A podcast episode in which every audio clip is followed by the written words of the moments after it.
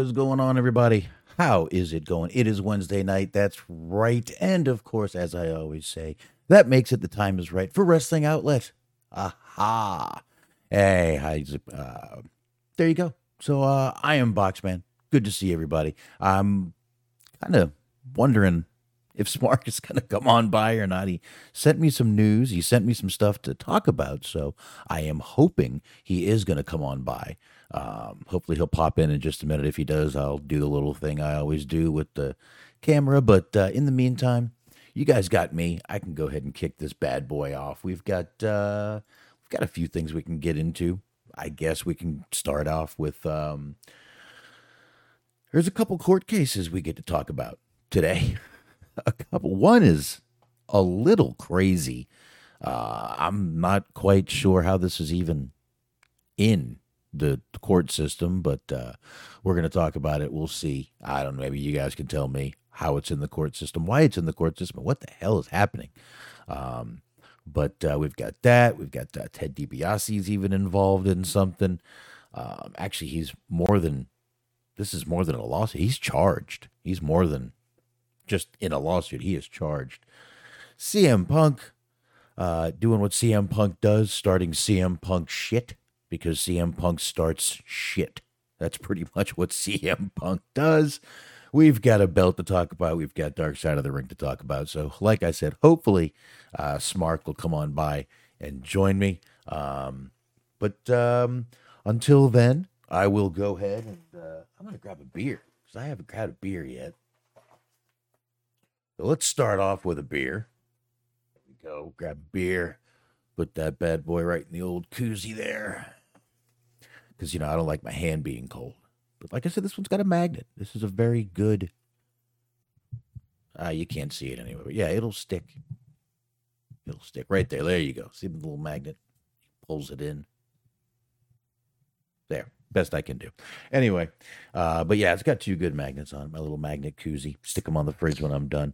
But uh, anyway, like I said, let's go ahead and I guess we'll start off with a little bit of. Uh, we'll start off with a little bit of news here, and then hopefully Smark will come on by. I think he probably will. I think he either maybe he fell asleep. I didn't think I didn't think AEW was that boring of a show. I mean, it wasn't the greatest show. The ending was actually decent. I I don't know. I have no clue. Maybe he uh, forgot about me. Sometimes people forget about me. I understand. I get it. It happens. It happens. So yeah, we'll go ahead and jump into a few things, though. I don't think it's going to be that, but uh, that bad, that long. But I think Smark will come on by very, very soon here. So I'm going to turn my mic up just a little bit now that I. Oh, here we go. There's Smark right there, folks.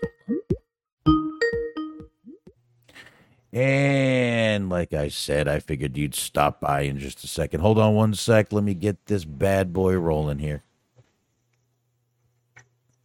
You can hear me already, though, right? I sure can. Oh, well, that makes me happy. Hold on one second. Let me exit out of here. My camera's going to go dark for a second, everybody. But have no fear. All I have to do is click a button, and we are back. Give me a one second, though. And I will take that off the screen. You're going to see Smark. And in just a second, I'm going to drop myself in here do do do, and then I gotta go turn my camera on. I'm back. All right, there we go. See how easy that was? Indeed.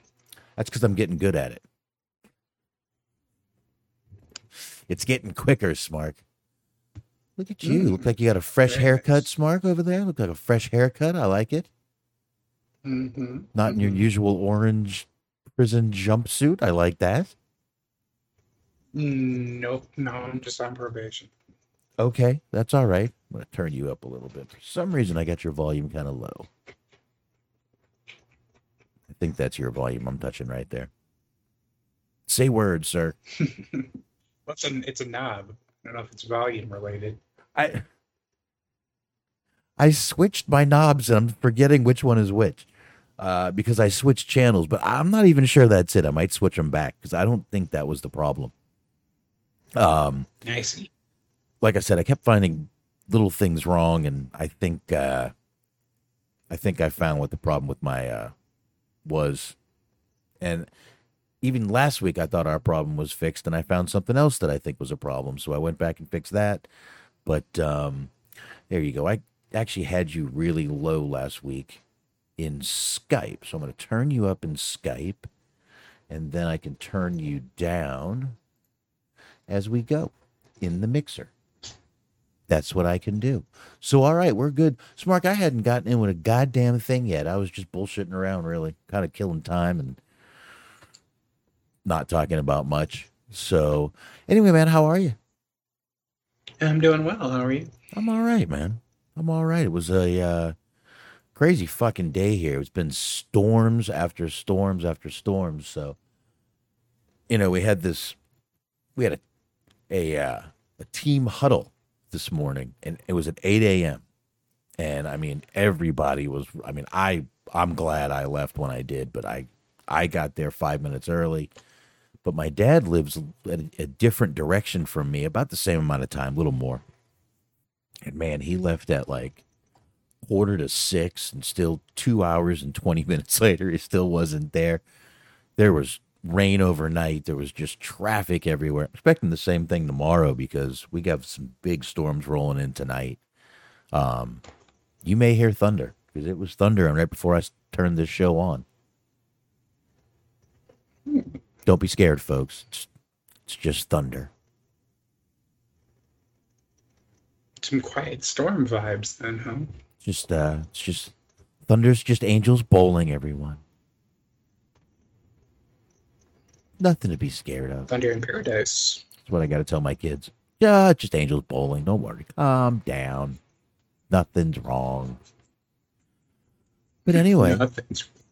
Smark, we got some uh we got some legal shit to get into tonight, brother. Fucking everybody suing everybody.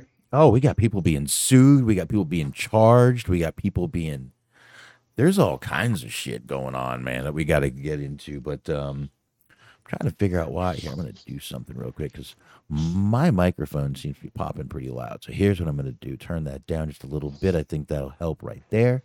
That actually should help right there if my mic was too loud. So, anyway, I guess we can go ahead and kick off with uh, one of, I believe, three legal stories for us to get into. Not before I have my first sip of beer. Ah, Never yeah. have a few drinks before we get into legalities. Well, I read better with a couple sips in me. You know what? One more. All right, one more. Okay. So, I guess former TNA star, uh, Trinesha Biggers, otherwise known as Raka Khan, had a lawsuit that was, I guess, pending. From what I'm seeing, it was kind of like pending. And um, somehow she was able to continue with this lawsuit. It's a very, this seems awfully frivolous to me. Um, so let's go ahead and read this here. Former TNA and WWE developmental star Renisha Raka Khan Biggers filed a lawsuit back in October 2022. This is before the U.S. Court Southern, uh, before the U.S. Courts District of New York, claiming a conspiracy against her in relation to an ongoing Texas criminal case listing, among others, as defendants. You ready for this? Mhm. The Rock, The Miz, and Maurice, Impact Wrestling star Heath Slater, Hall of Famer Nikki Bella. You ready for this one? Chris, Sure. Chris Benoit, Mark Jindrak, Florida Championship Wrestling, the now defunct Florida Championship Wrestling, Steve Keirn, uh, the NWA, uh, Billy Corgan, Deep South, the now defunct Deep South, Jim Cornette. What's going on, Noe? It is a rainy day, sir. Uh, Jim Cornette, Mick Foley, and countless others. Now, the lawsuit alleges um, that the defendants all, all conspired to kidnap the plaintiff and her children. Okay? I think I might need one more for the rest of this. story. Cheers to you, my man Noe. But you can already tell this is bullshit because if Ben Pod kidnapped a kid. Uh, oh. Ow. Wow. How indeed, yes. Oh, smart, smart, smart, smart. Oh, smarky, smarky, smarky. All right. So this is the uh, okay. Kidnap her and her children. There had been no movement on the case for months. I wonder why. But now, but now records now indicate that in February, Biggers was authorized to move forward the lawsuit with prepaying any court fees. Hmm. What is fucking Boss Hog in charge of this motherfucker? Mayhaps. I mean, it, uh, seriously, dude, this is like some fucking Dukes of Hazzard shit going on in this fucking court.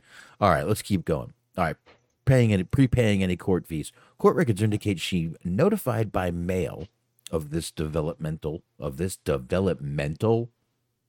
Oh my lord, of this development. I'm going to correct that word for the article. In March, at a home address she lists in New York City on the lawsuit. The 48 page lawsuit shows Bigger seeking 3 billion, billion in damages. The majority of the filing is a long list of defendants, some of whom listed multiple times. She'd been posting videos to YouTube in relation to this case, claiming her indictment was. Uh, no, in relation to her criminal case, claiming her indictment was fake, but later made videos private. This is a. This. I'm. Wow. Uh, okay. This is crazy. First of all, I I, I don't know.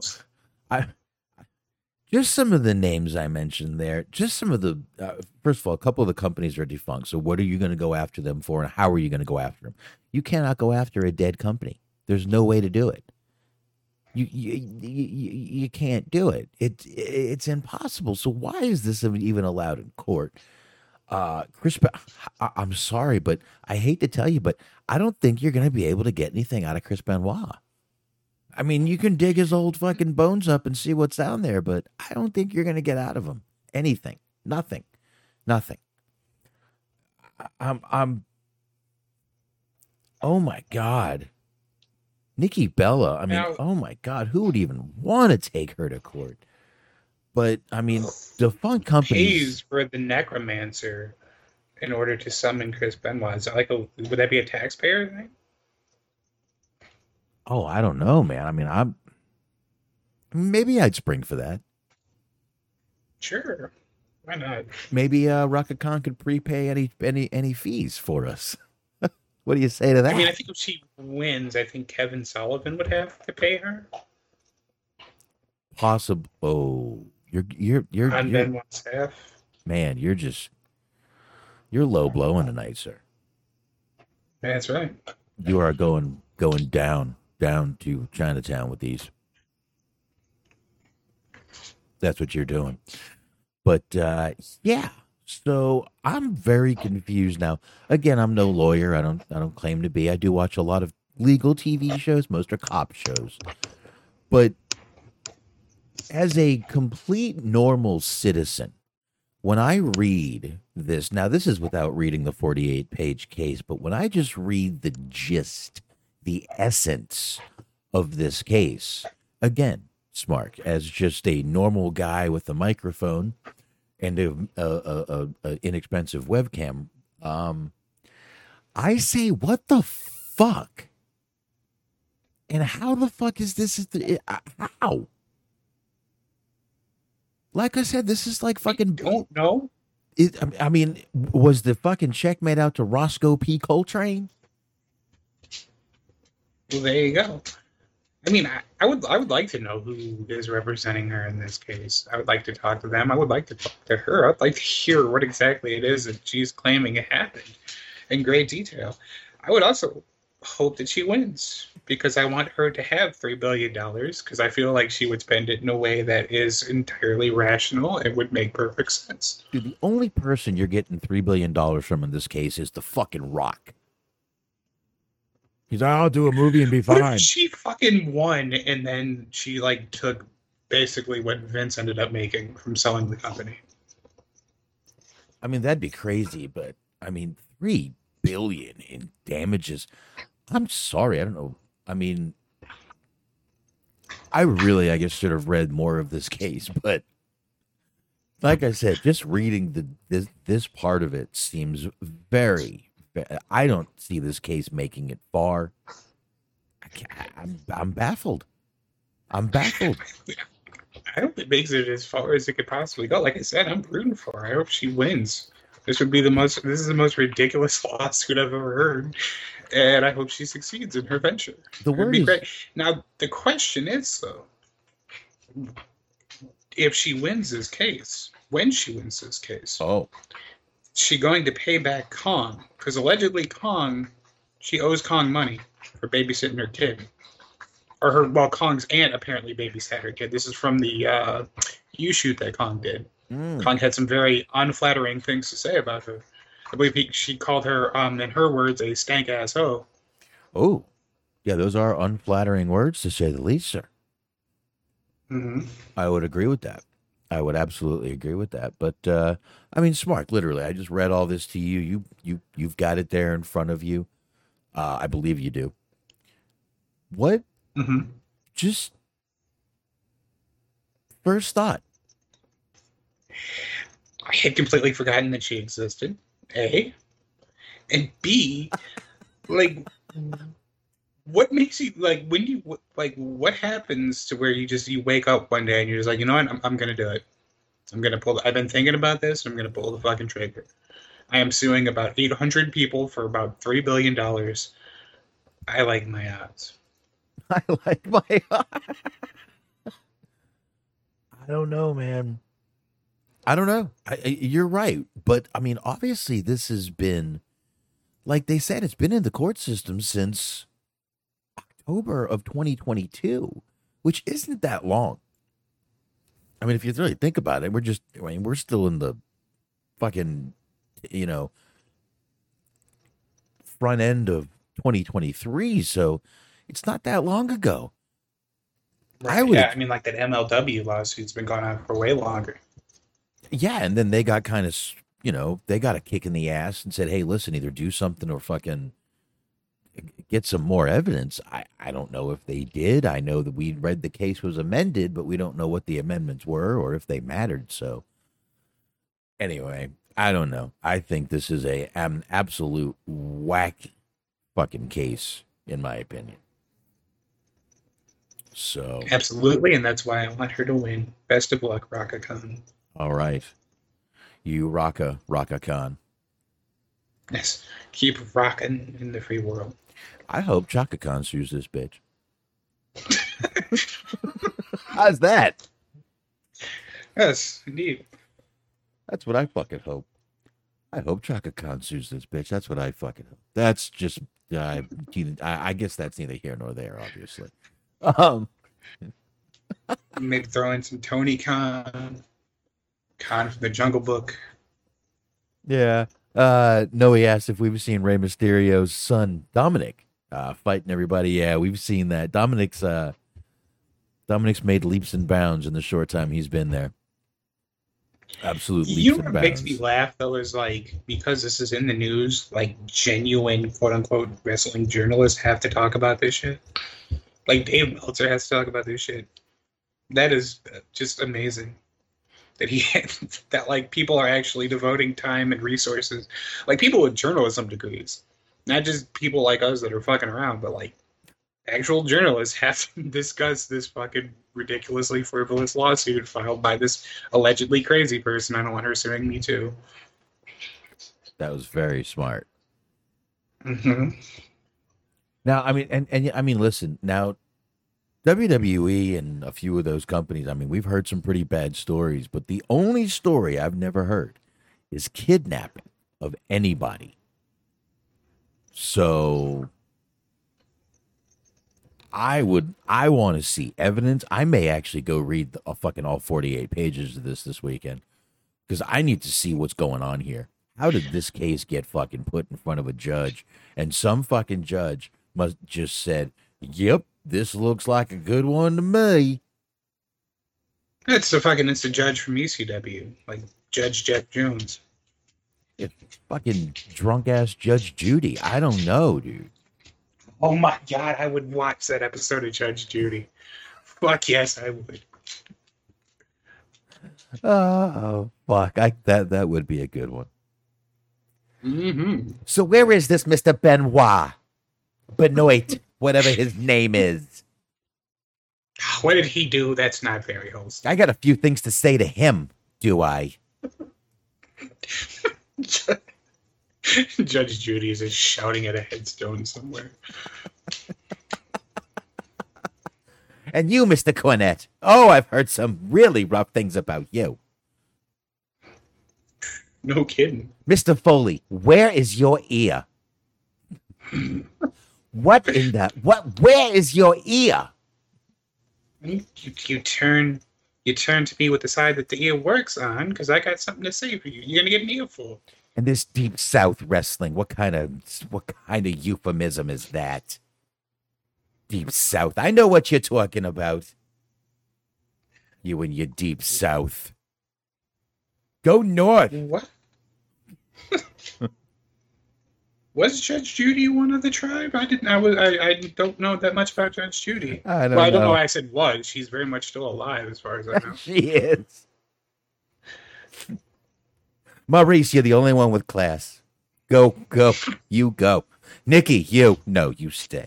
No, no, no. You're a vapid bitch. You stay here. Okay. there are just like there are so many questions about that. Like, who was who wanted possession of this kid? Like, if they were like if all these people were kidnapping, they're like they were all conspiring together to kidnap this person. Who was the mastermind? Who was going to take possession of the kid? Was this going to be like a situation where? Like every like people shared custody. It was like you know somebody got it on Mondays, some of it got, you know, weekends, whatever. Like what was to what end was any of this like this is the most obs- like insane shit i've ever heard it it's amazing and i love it Your dog is curious too, and I love that. But um, uh, I, I, don't know. I, I don't see a lawyer that would want this. I don't see. I'll be honest, dude. If this was my like jurisdiction, I'd be like, and and, like maybe I was running for DA or something or ADA. I'd be like, I don't want to get fucking near this.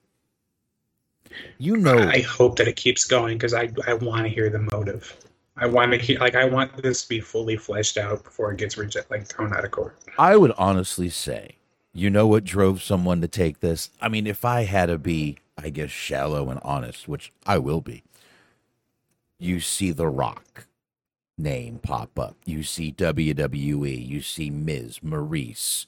You see all these big names pop up. I mean, Billy Corgan may not be a big name in wrestling, but Billy Corgan is not a fucking small name. You know what I mean?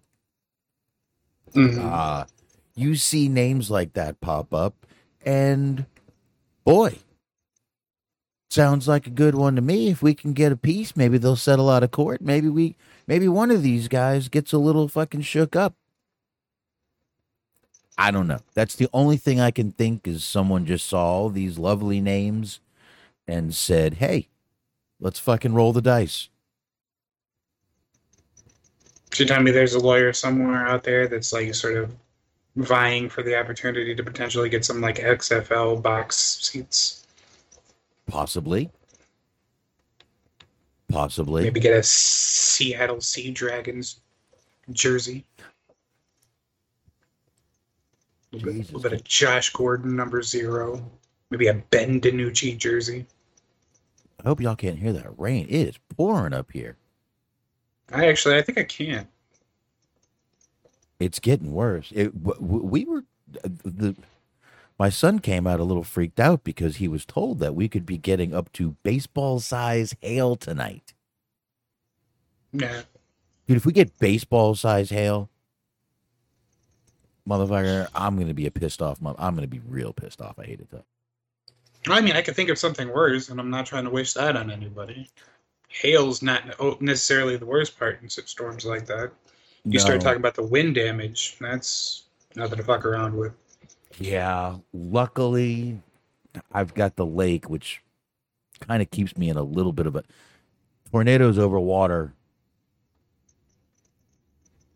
aren't as bad, so we should be okay. We we we really should be okay where we're at. Um, trust. I mean, I mean, we have no tornado storm like warnings here. There's nothing, nothing, because uh, we're, we're we're too far away. We couldn't hear them anyway. So that's not that big of a deal, but anyway, man, I uh, think we spent a way too much time on this story, but we had fun. We did. Hopefully, it comes back up on the radar in a couple of months, and we have even more to go on with this. Oh yeah. You know, I guess to break up the monotony. No, you know what, Smark? Why don't we get into this story? Then we'll break up the monotony of the legal actions with some trademark. We'll have some fun with some AEW's new trademarks that uh I, we haven't we, we haven't done the uh the trademark uh the, the trademark minute in a while. So we'll do that. But uh Smark, this one right here, brother, is one of uh one you sent me over. And um, let's talk about another fucking lawsuit, my man. A potentially less frivolous lawsuit. A former W, a former writer is suing Vince McMahon, Stephanie McMahon, and other WWE executives. It's from F4W Online. Brittany Abrahams filed suit against WWE in the U.S. District Court for the Eastern District of New York on Monday. She is accusing the company of releasing her after she objected to multiple instances of quote offensively racist and stereotypical jargon. I like that word used in WWE scene scripts. SmackDown Vice President Ryan Callahan, former writers Chris Dunn and Mike Heller, Vice President Christine Lubrano, and writer Jen Pepperman, who I refuse to believe that's anybody's actual name, are listed as defendants. Documents related to the suit specifically mention scenes involving Bianca Belair and Apollo Crews as ones Abrahams objected to, or had voiced objections to.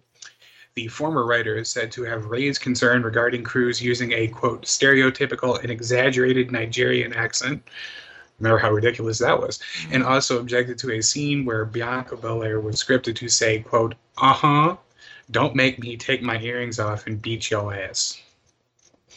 Abraham sent an email to Callahan regarding Belair's scene, saying, quote, I know I'm new. I'm not trying to be disrespectful or step on Dunn or anyone else's toes, but I would be remiss if I didn't mention that Miss Belair's scene includes racial jargon. There we go, jargon again, Mm. and offensive stereotypes, particularly her go home line. The suit alleged, this is one of my favorite parts. The suit alleges that Belair also objects to the line, telling Dunn, quote, three different times that I don't want to say that line, but he never listens to me. He puts that line in every week. That everything I just said was in all caps. Uh, Belair is also alleged to have said the line would make her sound, quote, ghetto. Uh, after Abraham's objections were rebuffed, she says the company, quote, perpetually pretextually terminated her for taking home a special WrestleMania 38 branded chair in April 2022. Oh. Her lawyers argue that doing so is common practice. She was told doing so was okay, and white male writers were not punished for the same offense. Abrahams had not been seen with the company since had not been with the company since 2020. Court documents state Abrahams continued to be subjected to racist pitches on. Uh, here, here, comes the here comes the best part Mm. racist pitches on a WWE Slack channel after she voiced her objection to scenes involving Belair and Crews. It is alleged that a storyline involving Reggie dressing in drag was scraped was scrapped only after a white writer objected, stating viewers would be offended. Reggie would have teamed with Carmella had the storyline gone forward. Another storyline mentioned in the suit would have involved this is the best part actually Shane Thorne as a quote crocodile hunter type gimmick, and he would hunt Reggie quote for fun. Several allegations are also made against writer Jen Pepperman, including that she quote discriminately treated plaintiff and other black and African American WWE employees poorly compared to their similarly suited, situated white and Caucasian counterparts. It also alleged that Callahan pitched a storyline where Muslim wrestler Mansoor would be revealed to have been, quote, behind the 9 11 attacks. Fucking wild shit. When Abraham and her Abrahams and her other writers brought concerns to WWE to the Vice President Christine Lubrano, she allegedly responded, quote, wacky things are said in the writer's room all the time. and I know but look at the waves we're making in the company. Four years ago, no woman worked on the writers' team. Lubrano is also alleged to have said, quote, I heard it was a joke regarding Callihan's comments. Abraham's suit is seeking reinstatement, damages, declaratory judgment, and an injunction restraining the defendants from engaging in such unlawful conduct. So there you go. At one point, oh, Shane Thorne was going to be the crocodile hunter. Mm-hmm. He was going to be hunting black people, and Mansoor was responsible for 9 11. So now you know. Okay. So, again, I'm no lawyer. Some of these stories seem incredibly far fetched, some of these storylines. Now, that being said, I put none of these storylines past being thrown on a wall at WWE. Mm-hmm. Not one. Honest to God, I really don't. I could see all now. Listen, man, when you're brainstorming, some crazy shit can come up. I got, I, I, I, I've been in these little brainstorming sessions before. Not, not at WWE or something like that, but you know, you start. I mean, dude, on this show, we start doing shit and crazy stuff ends up fucking happening. Mm-hmm. But again, I have no fucking doubt that some of these things did come up as maybe even a passing story. Now, I do. Now, the Mansoor 9 11 could have worked if Jesse Ventura was willing to come back. Mayhaps. That would have been great. I got to admit, I actually I watched The Running Man last night with him in it. Um, I don't know why. I felt like watching an old 80s action movie. I saw The Running Man and I'm like, that is fucking perfect. It's on Prime Video. There's a couple of things wrong with that idea. First off, he would have been six when that happened. Second off, you peaked. Like, if you're responsible for 9-11, what else do you do for heel heat? Like, Yeah. it's a step backwards to be like, your local sports team sucks. Yeah. It's like, eh, you kind of, how can you top that? Ah, yeah. Now again, when you're in these fu- listen, in in business and sales and in some things, people say a, a lot of things. One of the sayings is th- you, you throw shit uh, uh, you throw shit at the wall and you see what sticks. I'm wondering if these were one of the shits that were thrown at the wall that just rolled down. Maybe someone was throwing it out there just to be an asshole. Whoever said these, maybe she should go after. I mean, that might be the person to at least watch out for because these are some of those are really awful, to be honest with you. Um, but again, I don't see WWE not pitching these. I don't know if they were said in, like I said, just these brainstorming sessions in jest they're a little out there, some of these. And some seem, like I said, far fetched. Well, yeah, that's the thing. Is like it all seems ridiculous, but it all seems like it could have potentially been pitched. Mm-hmm. Like it, it's hard to tell. Like okay, some of them, like may, maybe the 9/11 thing was a joke. I choose to believe that it wasn't a joke, just because it's funnier to me that somebody was earnestly pitching the idea that Mansoor was responsible for 9/11, even though they kind of tried to do that with the Italian fellow they hired, and that didn't work so great for him. No, Um, no, but he's uh thankfully a I believe school principal and doing very well for himself. And just also the idea that Bianca Belair has had to tell them multiple times that she doesn't talk like that is funny, but kind of sad. It's like I keep fucking telling you people that I don't do that, and like they're writing her shit where it's like the fucking. Have you ever seen that sketch on Mad TV? It was like Artie Lange, and he was like, somebody. It's like that's my black mama. Oh, yeah. starring Artie Lange, and she, he's like, "Don't make me break my foot off in your ass." It's like that's what they're writing for Bianca Belair to say, and she just has to keep telling them no. Like that seems like that'd be an exhausting process, but it's also kind of funny and how fucked up it is. Now, I'm also thinking this is back in the Vince era, since he is named in the lawsuit, and Stephanie. That tells you right there that this was back when Vince was in charge of creative. In my Yeah, it's been in my opinion.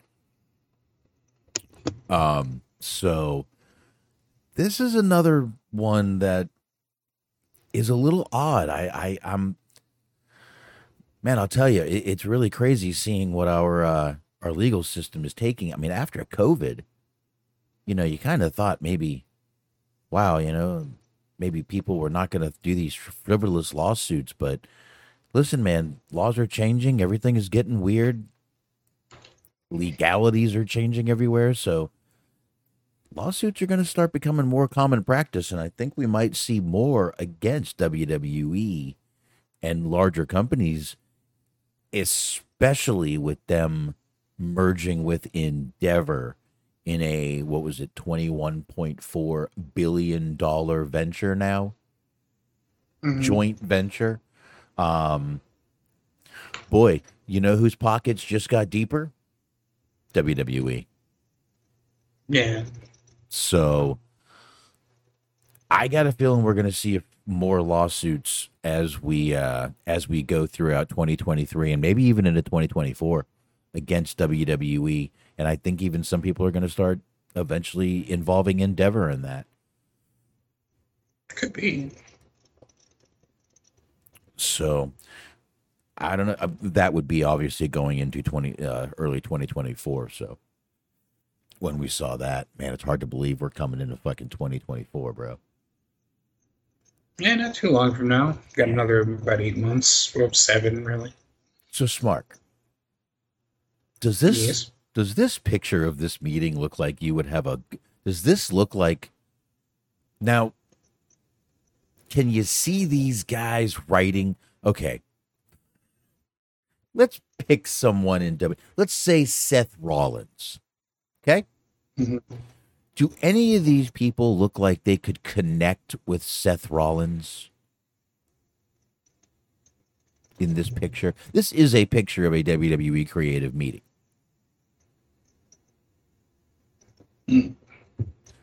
You're Any- not sharing your screen with me, so I cannot see the photo. Oh, well, oh, I'm sorry. Hold on. I did forget to share my screen with you, but I send pictures when I do the uh, thingamajigger. The old thingamajigger. Yeah, hold on. I got the old uh, thing here. Share screen, share sound, share that screen. No, this screen.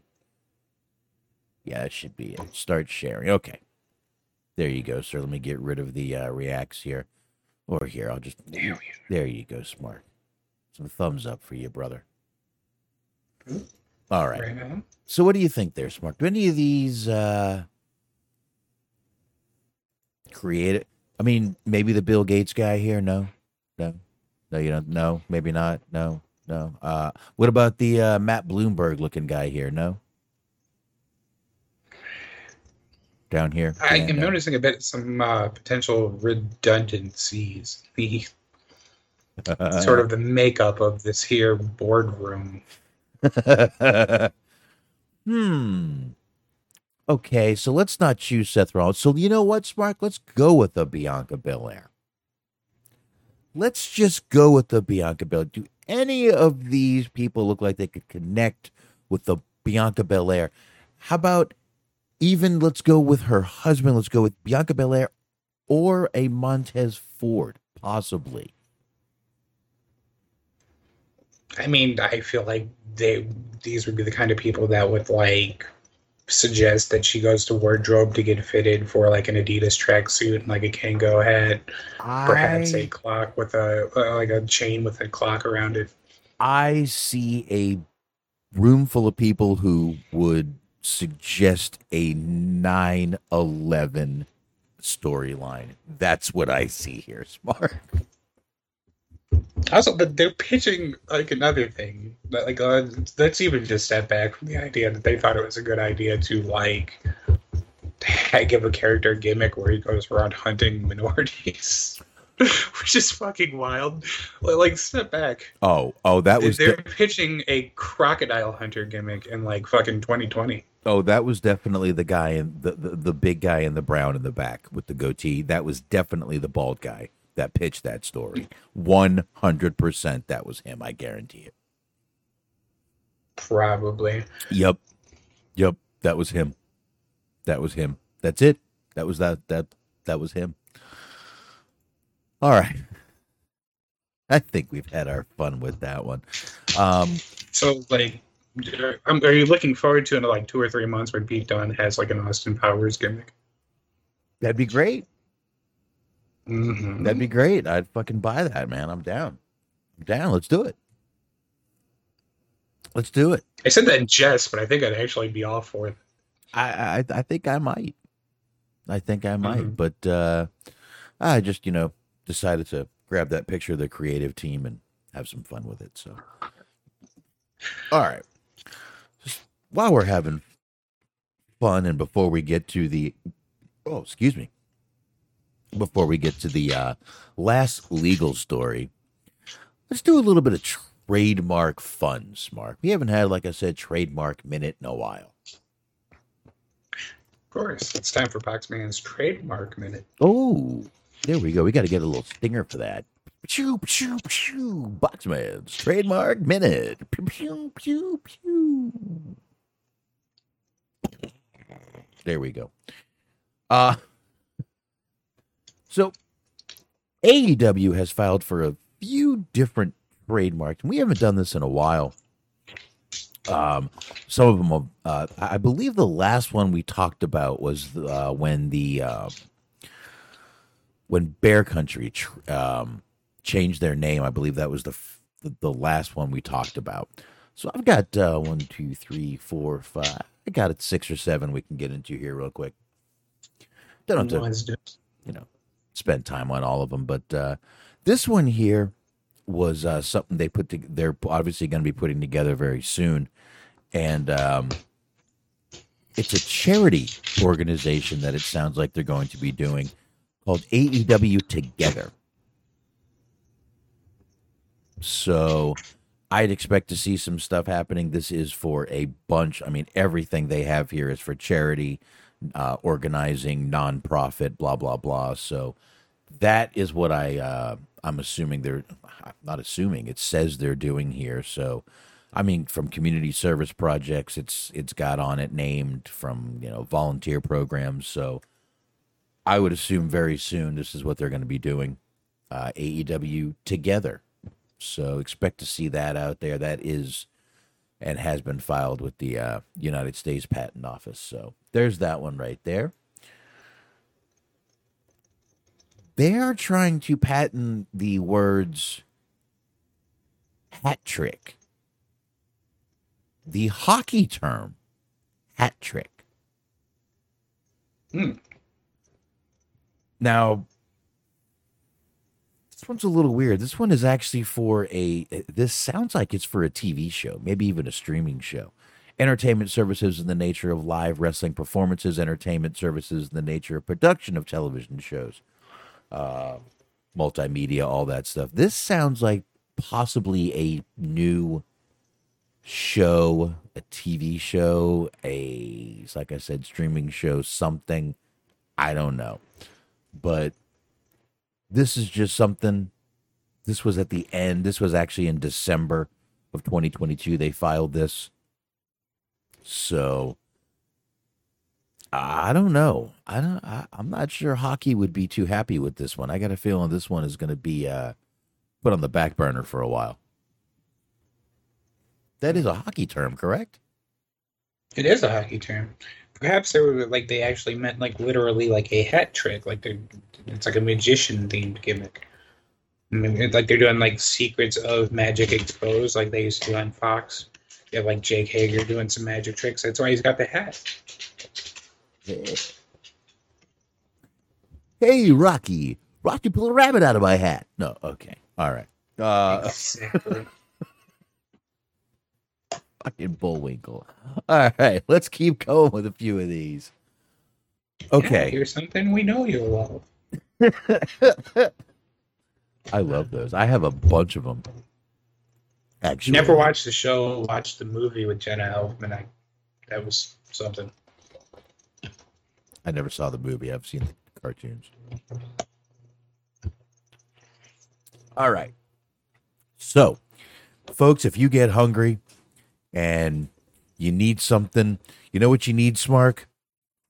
What what what I need? You need a wrestling bowl. No? You don't you don't you don't know? Of course. You you don't want you you, you don't want a wrestling bowl? Wrestling bowl. Well, Wrestling Bowl has been trademarked. Um, Wrestling Bowl conducting entertainment exhibitions in the nature of wrestling exhibits and performances by professional wrestlers. Um, why do I have a feeling this is going to end up being one of their like super shows? Wrestling Bowl. Wrestling bowl sounds like a very unappetizing like partnership with like Hungry Man or something.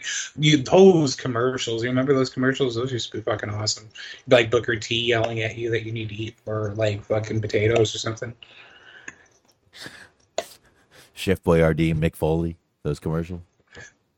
Well, yeah, like that. But they used to have it was like Hungry Man. They started putting out like one pound meals or whatever, and it was like they had a they would had a partnership with WWE for a while there, I and it would be like Booker T was in the Mhm. commercials. I think Goldust was in some of them. mm-hmm. Uh, I eat those.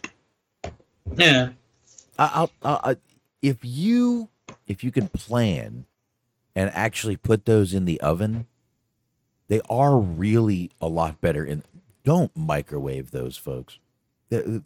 Don't do that to yourself. If you can put those in the oven, they're actually a damn good meal. It's really not At that point, though, I feel like you're it's sort of counterproductive. Like if you're going to get the if the oven's going to be involved, just make a pizza, or just I don't know some chicken tenders, something. See, I'm Like, a I feel like that sort of defeats the purpose See- of the luxury of like not having to cook something. So See, I'm different. I'll I'll get up on a weekend. I'll pull that some bitch out. I'll turn on the oven. It's got to preheat. So while it's preheating, you know, I might take a couple hits to watch a movie, turn on a movie, find something to watch, and then go back. All right, the oven's preheat. I'll put that bad boy in there. I'll take my time. You know, because now you got to remember with the with with those, you're gonna have to take it out. You usually got to take out the either the uh, the the cherry cobbler or the or the the brownie. Mhm. Uh, so I don't know, man. I just some of those can be really good in a in the oven. And I- I'm sending you the link to this Hungry Man Booker T commercial just so that there's proof that I didn't fucking imagine it. No, no, you did. Because. I was starting to doubt myself. I was like, I, I for sure remember those commercials. Oh, I remember it. I remember that. I remember that. I Now do. we're in 2023 where they just tell you that like shit that you remembered from your childhood never happened. Sonic the Hedgehog wasn't real. No, that was real. My son loves the movies. I've not seen the movie. Oh, my kid loves them. Absolutely loves the fucking movies. So, all right, it's uh I haven't got it. There it is, the Hungry Man. I know if I play this, it's gonna get flagged. We can play the audio though. Hold on. Hold on. Oh, it's only thirty seconds. Hold on. My dog is barking to get out, but I'm not gonna worry. My wife should get up. Here. This is an ordinary man. Honey, I'm home. I made dinner. This is a hungry man. Baby, I'm home. How was work today? A few body slams, the usual. I'm starving. What's for dinner? I made your favorite. Hungry man. A whole pound of food men love. Fried chicken, mashed potatoes, corn and pudding. Mind if I join you? Hungry man from Swanson. It's good to be full. Get your own sucker! Yeah, hungry man. The chicken is uh, again in the oven. If you put that shit in the microwave, that breading just turns to fucking mush. It's gross. You got to put that shit in the oven. Otherwise, it's going to turn into a fucking wrestling bowl. It's the I last don't- thing you want is a wrestling. I don't know why, but I just feel like this should be something like in a in in, in a bad Chinese restaurant. What would you like? Uh, wrestling bowl, please. Mm.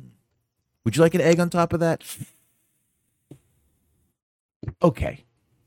Well, I'll try the But egg. you know, it has to have cauliflower in it somehow. I fucking love cauliflower, dude. I'm down. Cauliflower, potato, or Love mm, potato, cauliflower, potato. I'm good. I'm good. Add onion. I'm even fucking better.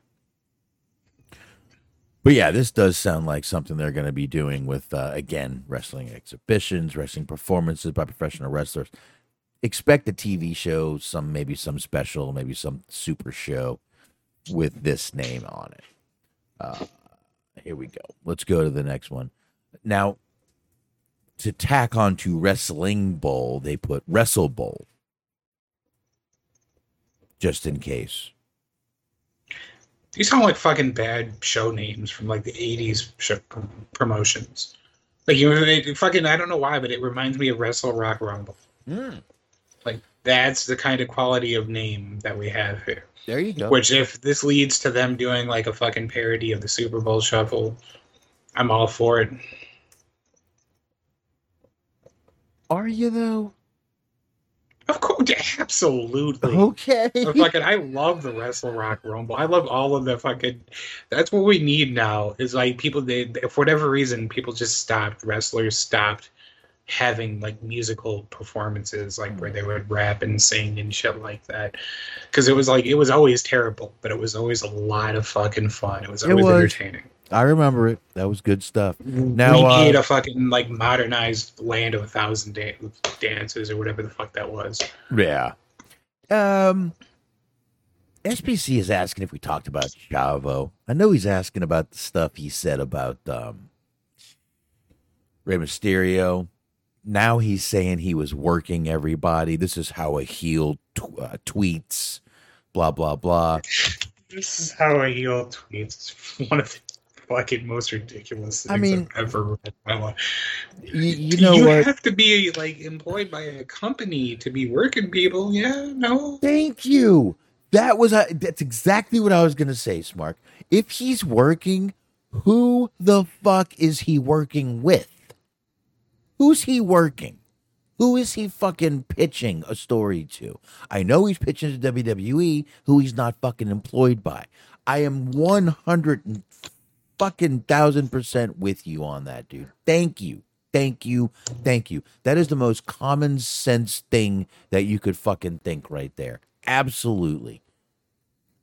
Who? Mm. Who is he pitching? Why is he pitching? And who, uh, who the fuck is he pitching it to? And what for? What the fuck for, Chavo? They could have brought you. Uh, they could have brought you in this Rey Mysterio story a long fucking time ago. They don't want you to. Now, have we said before that it was always uncomfortable right after Eddie passed that they did the whole thing with with you know explo- basically exploiting his name, exploiting his wife for a little while there. I know she may not have felt that way. She was grieving at the time, but I always felt they did, but I really felt they did exploit a little bit of that back then. Even he used the word prostitute. I actually think maybe that was the right word to use back then, right after Eddie passed with the Rey Mysterio stuff. I don't know. I mean, if it, listen, if he really feels that way, you know who he who, who he could have fucking talked to about it. I would guess Rey Mysterio. Yes, exactly. Yeah. Instead of fucking blurting it out at a fucking signing. Which, if he didn't blurt it out at a signing, I might have actually taken him seriously. But now he says he was working everybody, which, all right, are you trying to save face? Are you just trying to fucking, oh, uh, backing down with all the. Now, now that I'm getting backlash, no pun intended, for the pay per view coming up in a few weeks. Uh, but maybe after getting all that, maybe that's what he's trying to do. Just, you know, backpedal. I will put it that way. I don't know. I don't know. I really didn't have it on my list because to be honest with you, I think it's fucking really stupid. Um no matter how you put it. I think it's fucking stupid. I don't think he should have fucking said it in public.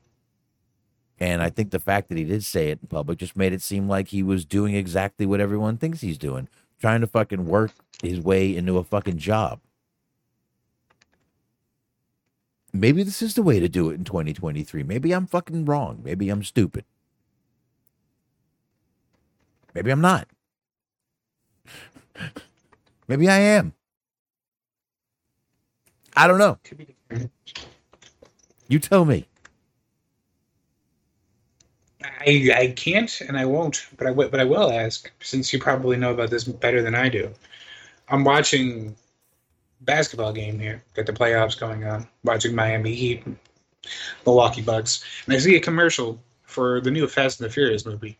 I didn't know they were still doing these. John Cena's in the movie. Did, did I feel like we might have talked about this? Did you know this was a thing? I'm gonna shock you one more time because you know what I did this weekend. My wife was uh, my wife took my my uh, middle child Dylan, uh, my ten year old camping. So you know what I did when she was gone? I have Finally watched John Wick four. no, I should have. I have only watched Fast and Furious up till six. I decided I'm going to go ahead and watch seven, eight, and nine. So seven was kind of like a goodbye to Paul Walker because they used his brother and some CGI to kind of keep Paul Walker in the movie.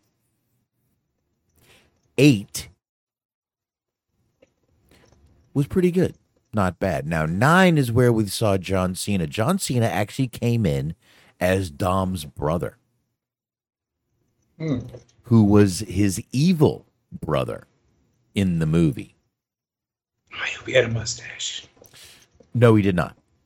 He did not. But I'm I'm I I was actually shocked. John Cena did pretty pretty fucking good in the movie. I was actually pretty shocked. He he actually plays a very good villain. I was I was I was shocked. But actually not shocked. I was I was pleasantly surprised, I'll put it that way. But uh yeah, I watched 7, 8 and 9 and I'm I at the end of the movie he did turn into a uh he turned babyface, of course, at the end of the movie. I have no idea why I thought you were going to see a robot, but No. that's what I was hoping for. No, he was a fucking Decepticon this entire time.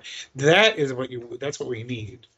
We need a fucking somehow. I don't know how this would work, but like a crossover, a partnership between fucking Fast and Furious and Transformers. Yeah. Oh, SBC is saying F Fast and Furious and Transformers sucks. Listen, man. I will never sit here and try to I've said this a fucking hundred times. I'll never sit here and try to con anyone that these are good movies. Either one of those fucking uh, tr- uh, uh franchises right there. I personally enjoy the action movies where shit is blowing up, where shit is doing this, where they where those guys in Fast and Furious are are going are getting into accidents which would kill a normal human being. I don't give a fuck if they got roll cages. These bitches go down mountains. They were in space. They have done things in cars that no one could ever do. I know it's ridiculous. Folks, I'm a wrestling fan. I can suspend disbelief to believe that a fucking Mantaur is wrestling. As I, I, I, please, can we not sit here and pretend like action movies that are fucking are, are stupid as wrestling fans? I really think we need to fucking have a little fucking common uh, ground here. I know they're bad movies. I personally enjoy bad, mind numbing action movies. I will never try to con you into saying, look how fucking great this movie is. Wow. Fucking man. Boy, is that Vin Diesel a great actor. I will never do that. I will say I like shit blowing up. I am an action movie fan. But uh that, that's it. I'll never try to fucking convince you though to like movies that you just don't like. If some people don't like the action movies. I grew up on them. Did, you grow up on action movies, Mark? No, I grew up on horror movies, but Mostly it's essentially horror. the same shit. You just replace guns with knives. Well, I mean, mm, we potentially more titties, but you know. Yeah, you know, it's funny. My dad is actually a huge fan of horror movies. He loved them. My dad would watch, uh, dude. My dad would bring them home all the time, and try to make me fucking watch them. And I would watch them, and I would just be like, I, I, I don't enjoy this. Then he would be like, all right, let's get Rambo, and I'm like, yeah, let's watch fucking Rambo. And I would See, I it. would argue that the first one, and I've only seen the first one, Mm-hmm. but I would argue that the first Terminator movie is a horror movie. Because he literally just goes from like door to door, just killing people because their name's Sarah Connor. Like that's like that's what he does. If you replace the knife, if you replace the gun with a knife, it's a horror movie. you know, even with a gun. I mean, he was there, there were some brutal killings in that movie. He just like shoots an old woman like for no reason. Like it's a fucking horror movie. I mean, I- you know what? I guess there is a little connect between horror movies and action movies.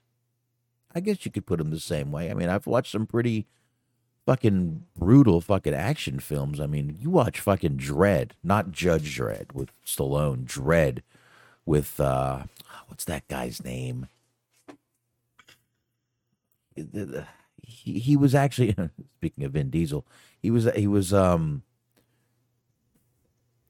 he was in the uh Riddick series. I Vin- forget no. Karl- you just said not Karl. Urban. Karl Urban. That's his name.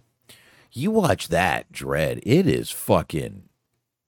It is gruesome, dude. They're they're slow mo showing bullets going directly through people, through their face, through this. It's a fucking brutal movie. Mhm. I mean, that could be considered a fucking horror movie too. So, I, I again, I can see the fucking connect right there between those two. But I can't believe we got from Wrestle Bowl to that. Are we still talking about the copyright terms? Because we've we've taken some serious derailments. I got a couple more. We only got three more. I'm just gonna blow through them real quick because I'm not even sure what to say about these. Number one is called the uh, well, the Spanish Spanish Announce Project. Okay. There it is. Again, exhibitions, nature of wrestling. I don't know what's going on with that one right there. Spanish announced Position. And this one, AEW Wrestle Dream. Now, this one they're pretty much just doing for clothing, it looks like. Uh, according to the filing on this one. Um, this one actually was recently done, or actually, it was just done on April 21st. So this one was just done five days ago for Wrestle Dream. It says uh, conducting ex- uh, entertainment exhibitions in the nature of wrestling events. This is basically the same as the one we already talked about. So this could also end up being another show, but they're looking to put. I mean, this really has bandanas, headwear, pajamas, pants, pullovers, shirts, shorts, socks, sweatpants, outer jackets, polo shirts, sports shirts, tank tops, wristbands, fucking games. Uh Jesus, they have everything in this one. Athletic uniforms. How do they not have fucking Zubaz? this might be their I don't know. I, I don't know what this is going to be, but it looks like it's going to be something with a clothing line. But also, they also filed for it as an entertainment and uh, what? Wait, wait, wait. Education and entertainment services. I, th- I just have this sneaking feeling they're going to go a little more kid friendly. and start selling some start maybe a could this be a cartoon or something Potentially. possibly i don't know i guess we'll have to see but uh there you go right there that is the uh that is the last one i have to talk about so Well, there you go. So now we can get into a little more legal stuff. Let's get into Ted DiBiase Jr. Um, obviously not looking too good for his uh his father, who is a a, a preacher, I believe. Ted DiBiase Jr. We talked a while ago about him being kind of into some lawsuit, even with Bret Hart. Bret Hart was actually involved in this thing too. And uh, Bret Hart did plead guilty, but Ted DiBiase Jr. is actually being formally charged with stealing millions of dollars intended for low income families uh, and individuals in Mississippi. The federal indictment was, uh, it says unsealed today. This article was put out yesterday and contains 13 total charges. Some of those charges in- include theft, fraud, money laundering, and conspiracy. The this comes after 18, uh, 18 months after uh, DiBiase and his father, Ted DiBiase Sr., uh, and his brother Brett was uh, uh, who was also briefly involved in wrestling. They were ordered to repay millions. That's the story we talked about, where they were ordered to repay millions in misspent welfare money. Um, and like I said, one month after this, Bret Hart pled guilty to fraud. But this is another one that he is going. This is this is federal. This is a federal case. Hmm. This could get ugly for these guys. They could end up owing a lot more than just millions that they misspent. So, man, it just seems like everybody right now is just getting fucked over, uh, caught, and crazy shit going on, man. I mean, if they're guilty of what they are being allegedly, you know, sued for, then they deserve to fucking be up shit's creek. It's it's bad stuff for taking advantage of you know low income families or whatever. Oh yeah, absolutely, most definitely. I I totally agree with that. But uh, you know, theft, fraud, money laundering, conspiracy. Man, I wouldn't. uh This is fucking organized crime shit. That that I mean, this is what they go after organized crime families for, dude. And I mean, it's a whole nother special like layer of setting yourself up for some real disastrous results when you're doing it in the name of religion. Because I mean, you have the legal ramifications if they're end you know they end up being found guilty, but then you know, depending on what you believe in, if what you do believe in is true, Hmm. I have a funny feeling the God's not going to be terribly happy about all this either. Well, you never know in Mississippi. This is true. Mm-hmm. You just never know. Uh, SBC also asking if we talked about Naomi going to TNA. Look, man, when we need to break into some comedy relief, we'll talk about that, okay? If we need to. I don't know. I, I I'm always down to talk about Naomi's TNA. well, that's a whole different thing, Smark. That's a whole different show. That's Wrestling Outlet After Dark, sir. That's Wrestling Outlet Well- After Dark. We can get into that one later. Christopher Kane potentially has a point as well. It's why people don't go to jail for stealing from POCs. well, I suppose you got a point. I I I hate to be the person to bring this up, but it's not just POCs that are in low income housing. I guess it's ultimately going to turn out to be like, who did he steal from and who is on the jury? I have a feeling they stole from uh, anyone who was gullible enough to give them fucking money. How's that? I don't think it mattered what uh, race they were or anything. I think anyone gullible enough was a mark, and that's how it works. So I'd keep an eye on this one, though. This is a federal case. This could get uh, ugly, to say the least. So there you go on that one too. Fun stuff right there. So now, Mark, let's get into some CM Punk. I'm looking at this and yeah, he's apparently that is the case. Fucking, I feel bad for Naomi. I guess like she she might need if she has an agent, she might need to go ahead and fire them because like Sasha Banks basically got herself a big ass contract. I'm assuming from like New Japan, Stardom, those people. Naomi, No. I, apparently the, the market value for Naomi wasn't quite what she anticipated. You know, we can't all have Snoop Dogg as our cousin. I suppose so. I, I, I mean, look, I, I, I hate to be blunt and put it that way, but But I mean, Yeah. Naomi wasn't good enough to draw fucking spray paint green X's on or L's on people's chests.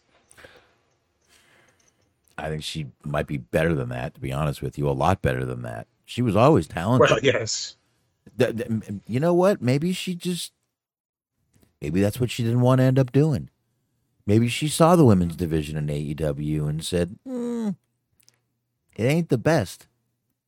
I mean, I got to be fair with that, though. I guess if you actually do want to not make fun of Impact for a minute, they probably objectively do have the best female wrestling division in the U.S. They That's have something.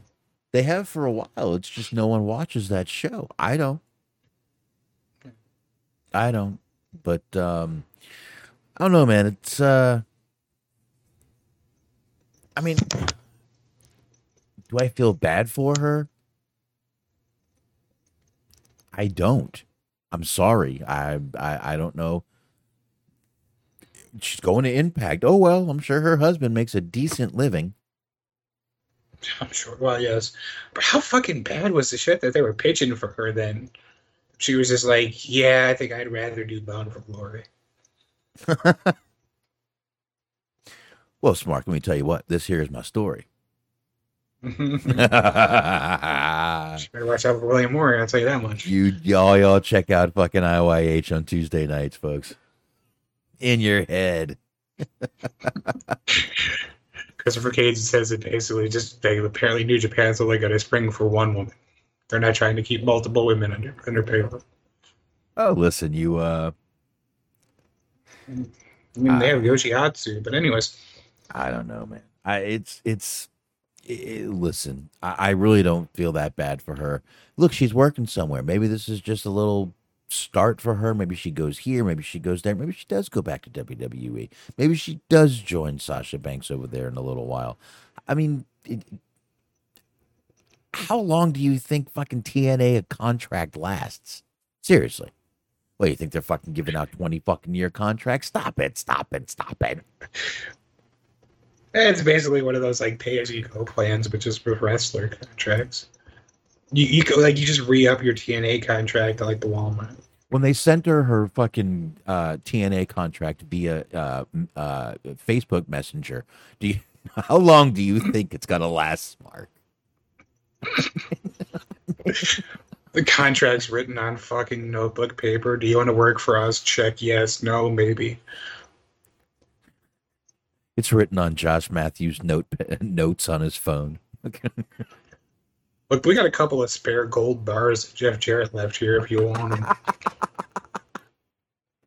Yourself, you want an abyss mask? We can do that for you. You want to be suicide? You can be suicide. Nobody's wearing that costume, right? Norab said if she likes it, Sasha might join TNA. Dude, dude, I love you, brother, but hey, let's not. Let's not listen, I like Sasha, but let's not fucking, you know, and so let's not do that. Five years plus, you think an impact contract lasts? Oh, come on, man. They may not be in business in five years. Oh no, they'll still be. in- They're they will never die. No, fucking the cockroaches. They'll be the first. Like if we start fucking moving people to Mars, they'll be the first wrestling company on Mars. Oh, great. Elon Musk is going to be the fucking in charge of TNA. Great. Mm-hmm. That's how it's going to go. Oh. All right. Or old Bobby Fish just in the middle of space cutting promos that nobody's hearing. Hey, Bobby Fish could end up back in AEW very soon. Perhaps. Undisputed era. You never know. Never know. Uh, speaking of people that could be back in companies very soon, CM Punk was backstage. See, and I took this headline purposely. CM Punk was backstage for a bit at tonight's Monday Night Raw taping. Now, I took that headline purposely because people took the word for a bit as for a sketch, not as a timeline. He was backstage for a bit, for a little while. And I found it hilarious that people were like, why would he go there for a sketch if he's an AEW contracted guy? Uh, he Well, did- based on what I heard, he did do a little bit of a bit. They, they did the old Fresh Prince routine where they fucking chucked him out the door. a little bit. But rumor is though he did kind of uh uh reconcile a little bit with the Miz. They did see each other.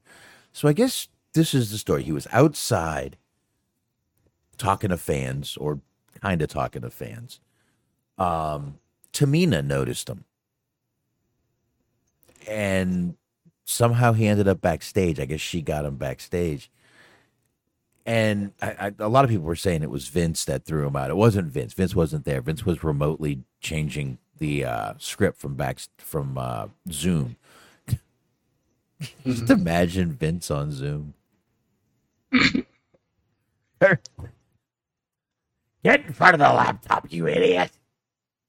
Fucking Oh, yeah, yell look at at the camera is absolutely pointed at his feet. Hunter. Stop pointing it at his cock. All right. Not funny anymore. You asshole. anyway, You know he's got fucking Windows 98. Vince McMahon's just sitting there chilling with BonziBuddy. He's got fucking LimeWire installed. oh, shit. Anyway, uh, so I guess that's what Vince heard. He was there. Now, I don't. It's funny. CM Punk. CM Punk knows how to start shit. Okay. Um, I don't know if he was just trying to get a buzz behind his name. I don't know if he was just trying to.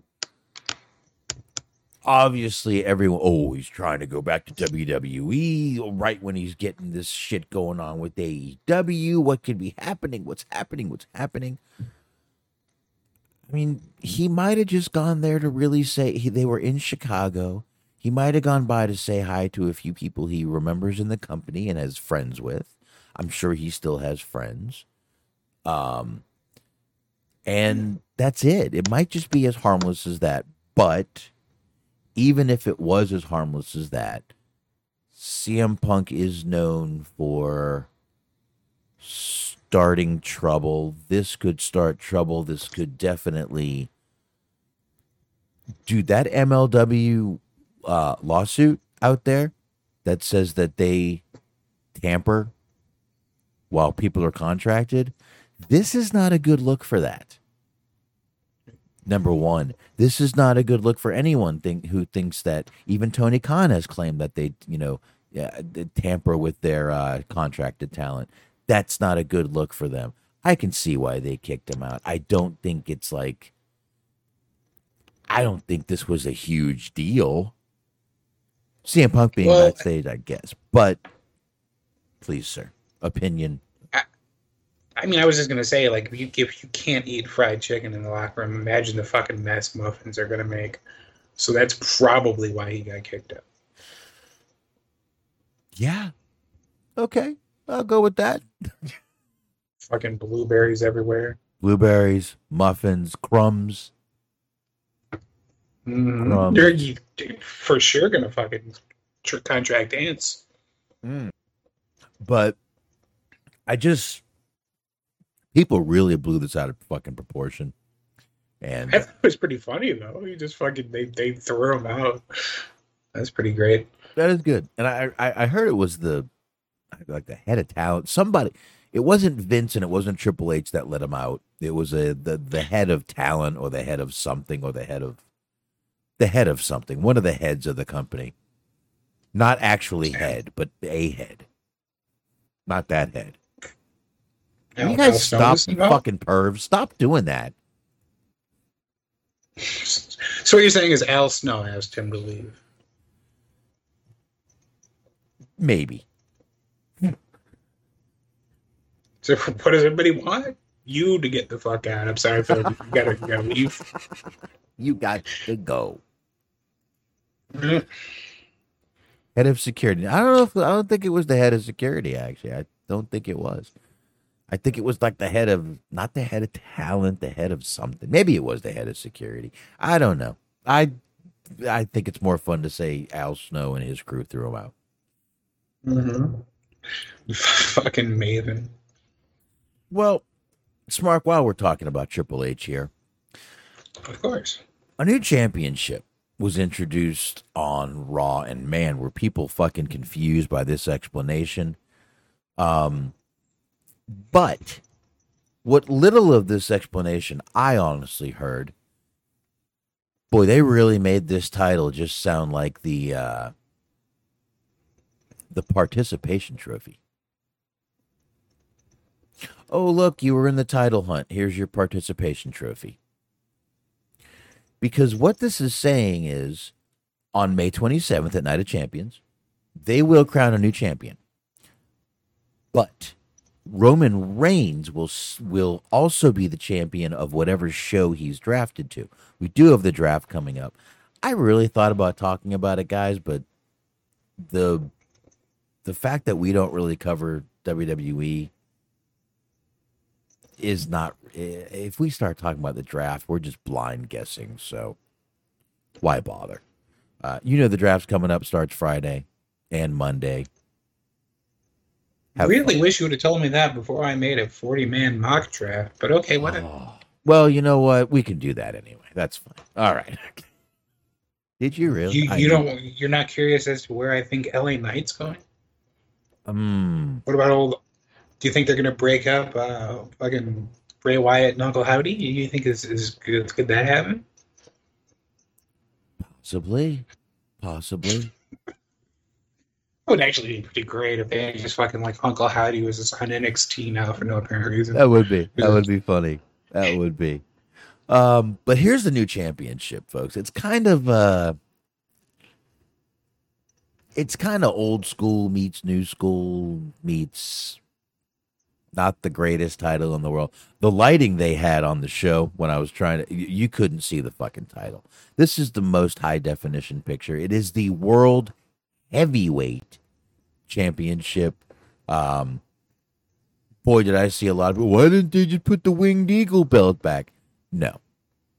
This is all about advertising now, folks. That's what it's about. This is going to be the new World Heavyweight Championship belt. I don't know. I guess we'll see what happens, but man, people lot people are losing their fucking minds over this belt online, Smark. Yeah, I mean it's not great necessarily, but I don't I don't hate it as much as everybody else does. It kind of just looks like they put like a spinner faceplate on the WCW belt. A little bit. And gave it a new uh, some new leather, but new side plates obviously. But yeah, I, I mean I, I yeah, it does actually a little bit. But again, you're not going to get the big winged winged eagle belt back. You're not going. It's not going to happen. Take what you can get. It's not a bad looking belt. It's not the worst. Listen, it's not the 24 7 title. He could have brought back the 24 7 title. He could have if he wanted to. You know that, right? I suppose.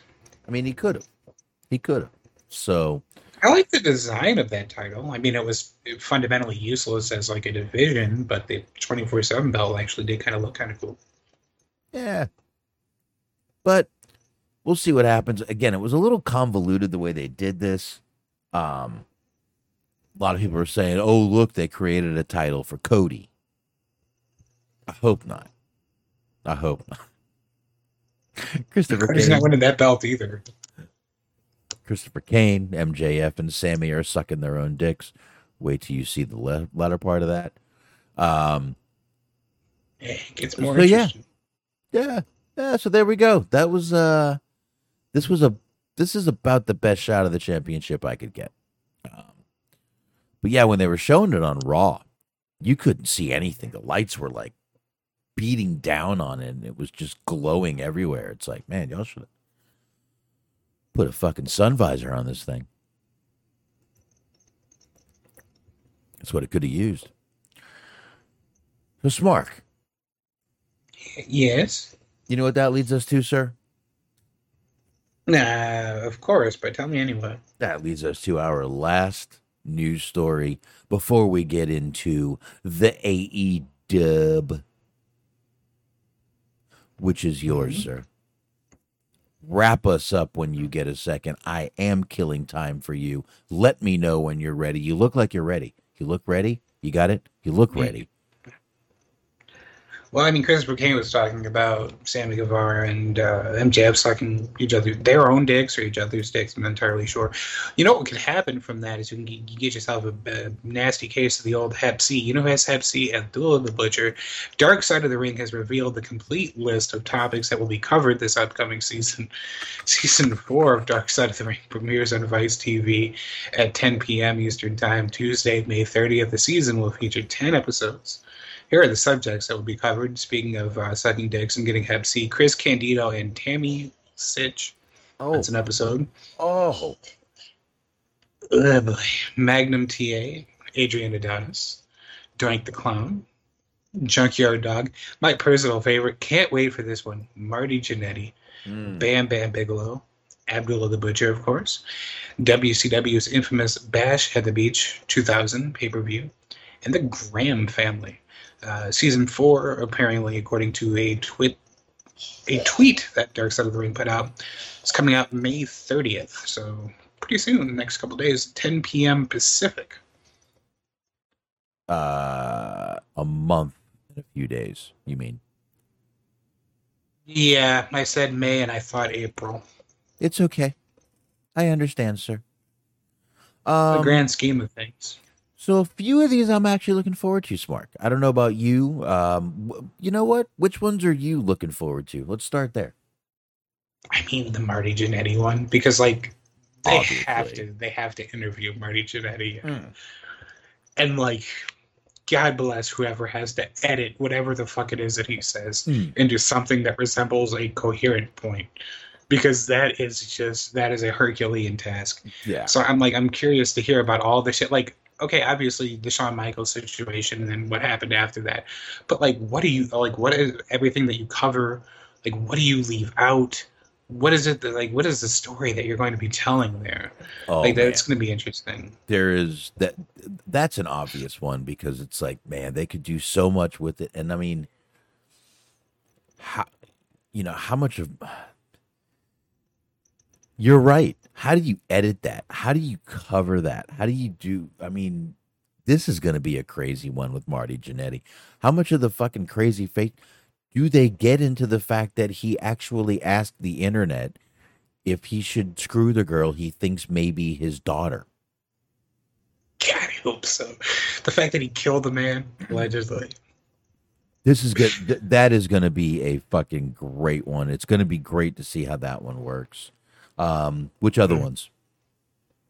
um the bam bam bigelow like i don't know if that's Yeah. going to be terrible like it's not juicy but i like I always thought he was a really good wrestler. I thought they could do more with him, and it would just be interesting to hear like maybe the specifics of like why it was that he never got necessarily the treatment that he perhaps should have. That would be interesting, I guess. Um, Junkyard Dog's an interesting one. Doink the Clown, Mm-hmm. Magnum TA, because I don't know that much about Magnum TA, but That's- what I've heard of, just basically that he had a lot of talent, but then just unfortunately he had that accident, and then he just never really got to fully realize his true potential. So, it'd be interesting to hear about that. I think the Magnum TA one might be the one I'm most interested in. Um, I remember, you know, back in the day growing up, watching him. You know, e- even as a young kid, I knew that guy. I just had a, you know, one of those like weird feelings, like this guy's going to be a fucking star. Um, and then he just wasn't there. And I remember my dad telling me what happened to him, and they actually talked about it on the shows. What happened to him when he got into the accident and the Porsche and all that? They were talking about it on the you know, as you were watching wrestling. So we were knowing what was going on. So I think that's going to be a great one. Um, I'm probably most interested in that one. And really, you named all the good ones. The Doink the Clown one, I'm a little. I don't know. That one's. I think that's going to just be a sad one, man. I don't know why. I just think it is. It's going to be a, a decent watch, but that one's going to be a little odd too. But uh, the Bash at the Beach one, I got to be honest. I mean, that's going to be a weird one too, but a good story. A good. I'm sure Eric Bischoff will be on there to take a line from Christopher Kane sucking his own dick. Um, Yeah, if I had to guess, I'd say Bischoff, Vince Russo, Jim Cornette, just to make fun of Vince Russo. Nash, yeah, Nash will be on Yeah. there, I'm sure. Uh, and the Graham family one, man, I'll, I'll, I think that's going to be a, that's going to be the sleeper, and I think that that's going to be a fucking good one, man. That family's had, I mean, really, you could compare that family to the Von Erichs when it comes to you know deaths and suicides and things like that. So that's going to Gotta be, be honest, the one that I, I'm like least interested in is the Chris Candido, Tammy Sytch one. Just because like I feel bad for the guy, and then like I also don't want her to have like sort of anything that she could potentially spin into a positive. Because like even if they spend an hour just like shitting on her relentlessly, she could still just like act like she's a star again because she's on TV again. well. So it's like she's she's still in jail, right? I would assume so. Like last we had checked, Okay, just now as the law works, if she is convicted, she cannot profit from this. I just want I don't know if you know Yeah. that. Now if she's not convicted, there can be some financial gain, but how much could you really make off of a fucking dark side of the ring? So Well, I wasn't even really talking about the financial aspect of it. I was just talking about more of just like any extra attention. You know, like any publicity is good publicity. Yeah. Just like at this point, I feel like you just it's not even worth it to talk about her anymore. Just let her just fade away into Yeah. obscurity.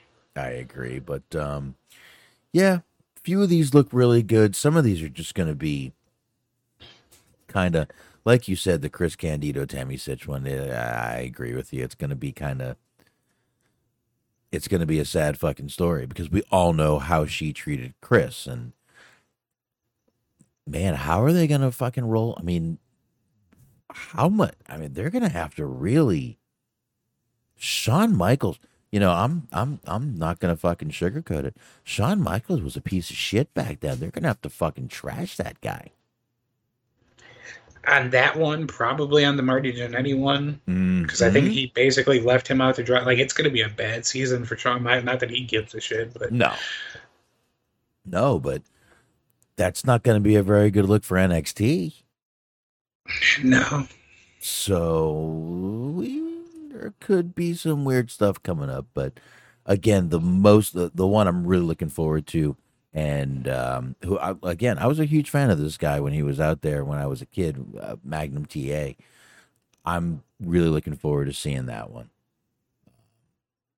The Abdullah the Butcher one, man, I just, is it necessary?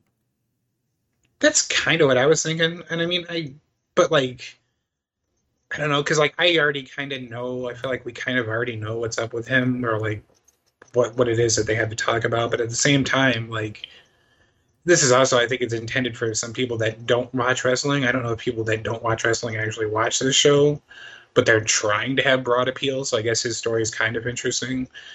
And I mean, it depends on what it all it is that they're going to talk about. I mean, I have to imagine the fact that he like continued to wrestle for a while after his diagnosis, Mm. probably going to be a part of that. I don't think they're going to spend a lot of time promoting his barbecue restaurant.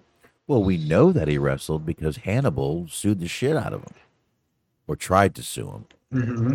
you know, and blamed him. So, you know, that's going to be involved in it. So I'm sure there's going to be a lot of different stuff, but um, it's going to be a a, a an, a a pretty good season. So I don't know. I guess we'll uh we'll see who watches, and we'll go from there. Yeah. So, but I think that's it on the news. Yep. Only other thing that I could note is apparently, according to Christopher Kane, Cody Rhodes was sucking on Monday. Not necessarily news, but it is Just probably sucking. very true. Just sucking, but not sucking his own dick. Yeah, just sort of sucking in general, not Just being good. at. I don't know if it was a promo or a match. I'm assuming it was probably a promo, and it was probably the same promo he always does. So Just yeah, just sucking everything as it came in his way. Just, I get it. Mhm. I get it. You're, if there was a dick in the way, Cody was fucking just. I get it. yeah, it's like a vacuum. You just turn it on, and whatever gets in its path. Yeah. Okay. So anyway, AEW Dynamite, folks. That's right.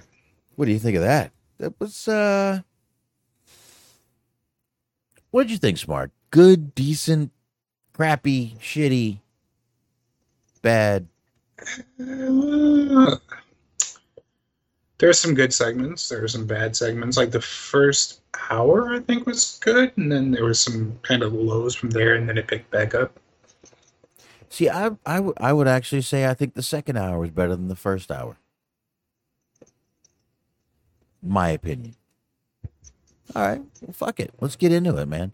There's the lineup right there, though. We had all those matches right there: Orange Cassidy, Bandido, Sammy Guevara, Darby Allin. We'll go through all this. Um, but uh, the match, the, the the show started off as it has for my God, Smark, what? Almost fucking two months now. Orange Cassidy has kicked Mhm. off this show for a while.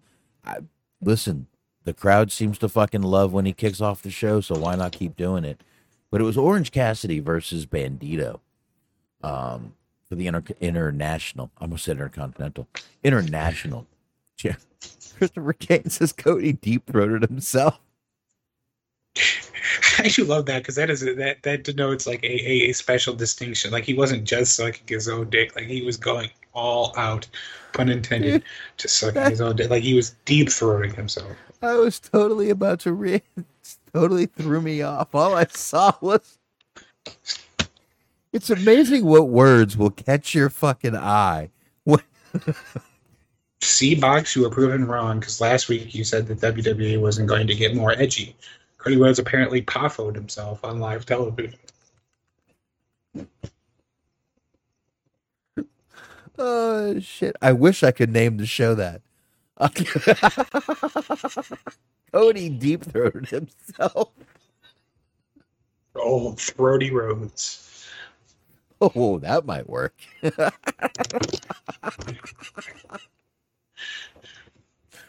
oh shit! Hold on. Okay. Brody Rhodes. Fucking theme song playing the entire time like he's New Jack. Brody Rhodes. Hold on, there's actual fucking tears coming down here. oh shit, you're gonna kill me, dude. I'm not fucking old here. Okay. Thank you, Christopher Kane. I totally needed that, dude. Absolutely, yes. oh shit. Oh fuck. Okay. Let me ch- Oh. I'm not lying, dude. I don't know why I found that so funny. I mean, it was just that was great. Throaty Rhodes. I think we're gonna have to go for that. Excellent. I like Throaty Rhodes. Oh shit. Okay. So, Orange Cassidy comes out. Um I would say uh, this was the typical Orange Cassidy kickoff match Smark. We got Orange Cassidy, he came out, he did his thing, he was the underdog, he did his oh, I'm just tapping you thing and you're getting annoyed. It was the uh, usual Orange Cassidy kickoff match. Yeah, I suppose so. I like Bandido though, so it was nice seeing him out there. It was. I thought it was a pretty good match. It was nice, and it wasn't a bad match. I'm just saying it was the usual. Um, but yeah, it was good seeing Bandido out there. After I mean, they they make these big deals about these guys being signed, and then they don't do shit with them, and then finally they bring them out. So it was good. Cassidy uh, did retain, shows a little bit of uh, respect to Bandido. Even gave him a pair of sunglasses. You see them both there in the Ray Bans. So, uh, you know, good way to kick it off, I guess.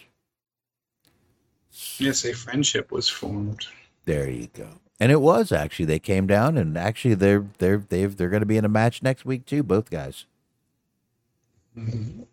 So after that, we get Adam Cole backstage. He's with Renee Paquette. Adam Cole tells uh, Chris Jericho, "I'm going to come out to the ring and I'm going to call you out." I don't know why you would tell someone that's what you're going to do, but here we are. Um, and right then and there, Orange Cassidy walks up with Bandido backstage. Now, Smark, I did not hear the question she asked him. Well, she didn't. He came out like I feel like people are going to complain about this, but I enjoyed it because whatever it entertained me, so that's all that matters. Okay. Well, because you had Adam Cole like went on this tangent about like how what Chris Jericho did was unacceptable and he's Right. going to make him pay and so on and so forth. Serious Adam Cole time. Immediately afterwards, Orange Cassidy and Bandido, both still wearing sunglasses, walk into scene, and Orange Cassidy asks Renee if she's going to if she's there to talk to them, and she says no. I was talking to Adam Cole. He says oh, walks off camera. Bandido also says oh Oh, and walks off camera. okay. So like basically they sort of undermined the whole point of the segment being super serious and shit just for Orange Cassidy and Bandido to pal around. Nice. But it it, it entertained me. That's that's what I watch this show for is to be entertained. So good enough. Thumbs up. Yeah, I I literally right at that moment my daughter walked in the room and I was like, "What? What? What? Oh." And then I just saw I saw Bandido go, "Oh," and walk away. That was really all I saw of that of that right there. Um, there was a lot of Ren- Renee Paquette was all over this show again tonight, which again I never have a problem with that ever, ever. Mhm. So we get Jungle Boy, Jack Perry, Smark, and Darby Allin. They're backstage with, of course, Renee Paquette. Darby basically, and I'm going to sum these up a little bit. Darby kind of asked Jungle Boy, "Hey, listen, after what what uh, what you said last week, uh, you you you still got a problem with me?" Um, Darby says, "Listen, man, we don't have to really like each other, but we probably should work together." Jungle Boy says, "Ah, it would have been nice if it was you out there, uh, you know, or you and me out there, but obviously it's not." And Darby's like, "No, of course it's not, because I would have beat you anyway." Little bit of tension between these guys, which I don't even know why they had to do this. They really didn't have to do this, but anyway. Um, I mean, it, it- it's actually hard to tell if either one of them have tension because they're both like watch, watching fucking paint dry. But Because they're similarly like apathetic and mopey. yeah, I mean, it's it's it's like even when they're trying to be assholes to each other, you're like, these guys still might hug. I don't know why, but they might. Mm-hmm. Yeah, yeah. But after that, we get Jeff Jarrett, the uh, my favorite character actor, according to Smark. That's right. well, he comes down with his cronies, but uh, they're immediately kicked out, gone, bye bye. Um, and then we get uh, FTR. We get Dax Harwood coming on out for a singles match with Jeff Jarrett, and uh, after a pretty pretty decent match, I thought Sanjay Dutt ends up making his way to the ring with a pencil and gets used. Jeff Jarrett gets the win. Uh, wasn't too bad here. I just, again, you've got your one one half of your almost newly crowned champions taking a fucking loss for Jeff Jarrett. Why? Well, okay. There's three three positives about this. I Okay. think. A, it was it was a way different match than the opener. So you have like everybody's wrestling different. You have a bunch of different matches. Everybody's not wrestling the same style. That's always good. Okay. B. Fucking Cash Wheeler lost. Or Dax Harwood lost. I keep fucking, I don't know why. Dax Harwood lost. That was good. That was another good thing. The third good thing is that we didn't have to hear him talk. So, all three great things, I think. Okay. I can go with that. But I you half one half of your newly crowned champions have to lose a match. I get it was kind of by uh, you know, not exactly good fucking intentions there, but it it it doesn't it doesn't make sense to me. I'm sorry. I it doesn't make sense to me. And then he was holding the title like he was about to fucking make love to it, hmm which I'm glad he put it down. I was getting a little nervous there for a minute. I'm like, oh shit, he's, he's gonna try to sell that motherfucker. I'm not gonna lie. A lot of my attention during this match was like taken away by that guy with like the bandana and like the I think it was like a tie dye shirt. You mean old Hulk Hogan with hair? Yeah, old Hulk Hogan with hair. He was like he was getting into it. He was, man. He was he was a part of the show. So was the guy, the other guy over there. Uh, one, two, three over the big guy on the right with the glasses and the and the Burberry Yeah. scarf. Absolutely, he was a big part. He was uh, he was pretty animated himself. Right now, old uh, old Hogan with hair looks like he's uh on his phone. Yeah, well, he, he was involved in the match. He was invested in it for a minute because he was. I think he was like strutting along with Jeff Jarrett as Jeff Jarrett did the strut. So Yeah, he doesn't even have glasses on here. He's definitely on his phone. Mhm. Definitely on his phone. So yeah, yeah, I did notice him, but uh, yeah, good crowd tonight. Good crowd tonight. So Smark. Then after that, you know what we get? was this the sp- time for the special announcement? It was, sir. It was time for the special announcement, sir. Absolutely, it was. And uh, Tony Khan was out there. Not, I, I, I think this was the best thing they have ever done for a Tony Khan announcement. It was pre-taped. It was pre-taped. it reminds me of pre-taped. that quote. Like it, it reminds me of the quote from The Simpsons, where it's like, "We did 20 takes, and this was the best one." I would say this probably went the exact same way. Tony Khan had big homeschooled energy. He seemed like he was like fucking, just he seemed like he didn't know how to talk to human beings. It was. uh Like, hi guys, Tony Khan here. So we're gonna be doing the Owen Hart tournament. We're gonna be doing that as part of the New Japan show because uh, Owen Hart w- went, had Panda Express once, I guess. Anyways, this cocaine's not gonna do itself. Goodbye, friends. I live near Panda Express. It's one of the rest, one of the little restaurants near me. I love Panda Express. If you have not tried their honey walnut shrimp, get yourself to a Panda Express. It's a dollar extra, but definitely do it in the fucking meal. Oh yeah, it's worth it. Oh yeah. Let's see if they can sponsor us. But he did announce the Owen Hart Foundation tournament, and in July the finals will be actually held in Calgary. That is in Canada, folks. It's gonna be held in Calgary, eh? That's right. Owen Hart's home state of Canada. In his hometown of Calgary. 'Cause I believe he was always he was always announces from Calgary. Yeah. Yeah. So listen, this is great. Uh the fact that that they've been to Canada, they can now go back. I I, I think this is really good. I, I like their that they're doing this. Um listen, Martha Hart wanted nothing to do with WWE. She she feels they killed her husband.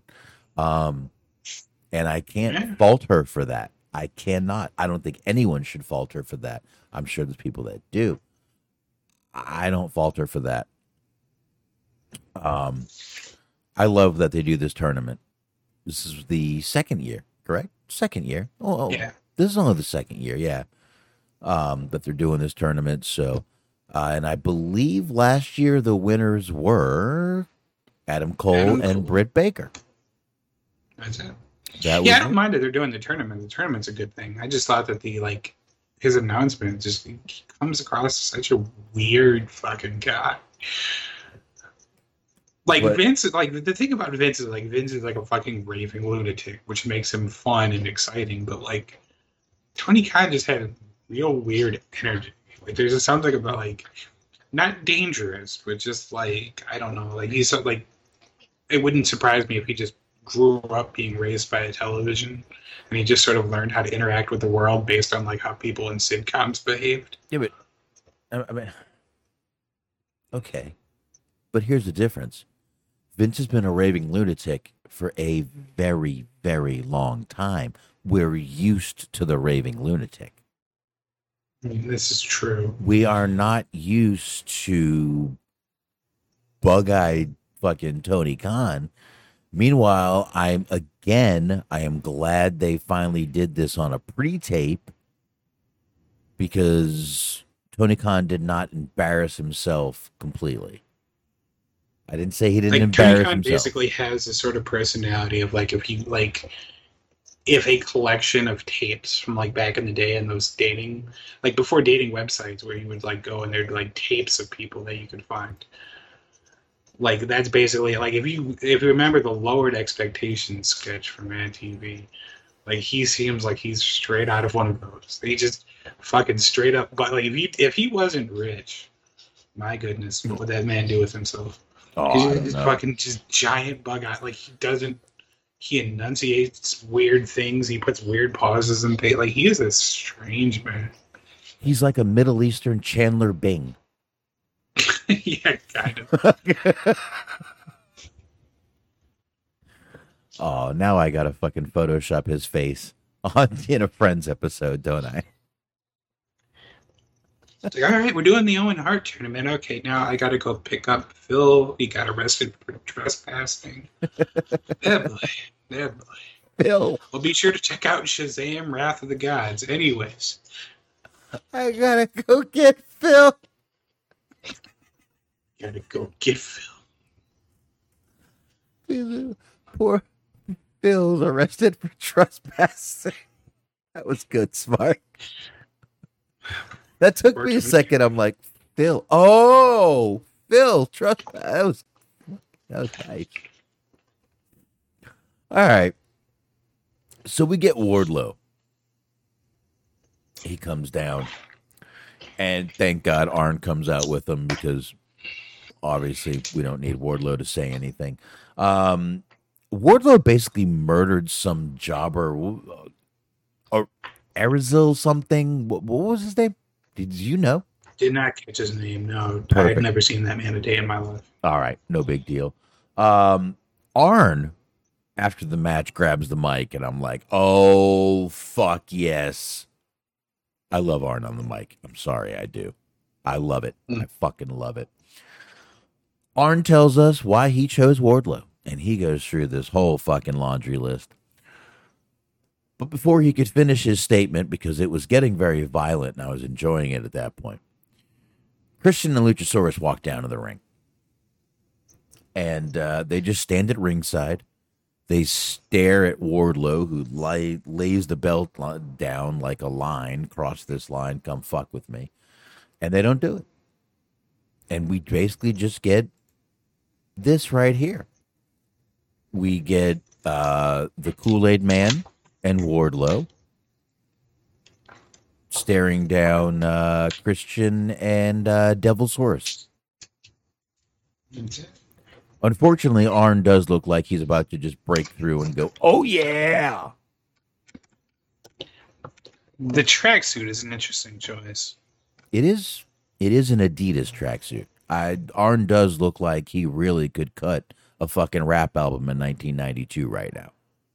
Hmm Seriously, and I, I and, and I'm, I might listen to that motherfucker. Wardlow puts down the belt. Arn just fucking head spins on it.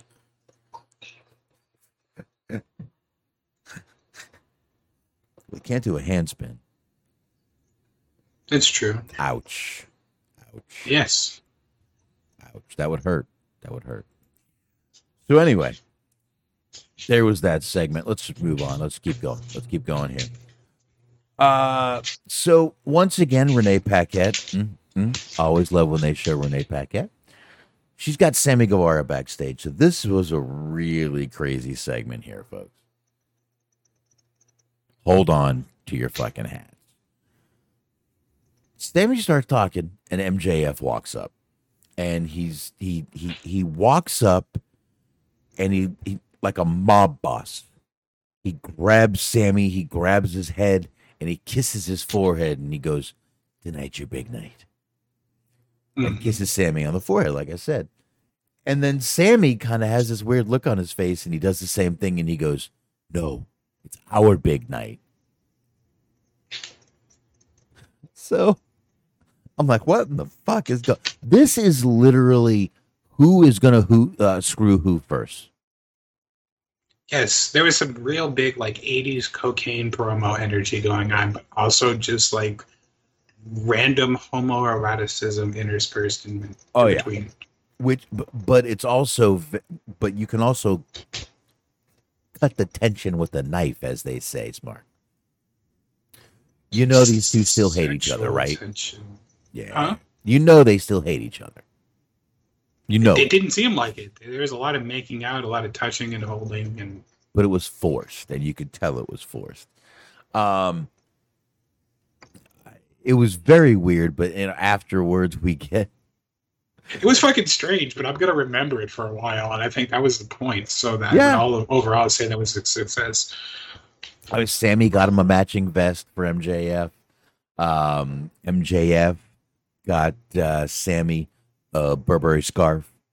So Which is fucking great if you think about it, because like if you if you really think about like the thought process of those gifts, Sammy theoretically had that shit custom made for MJF, and MJF just sort of pulled out like a replica scarf that Yeah. they sell on the fucking website. It's like here you go, got you a gift too. but I mean, basically, what these two are, to me, my opinion, this is like two high school girls that hate each other but have to get along in order to get what each other wants.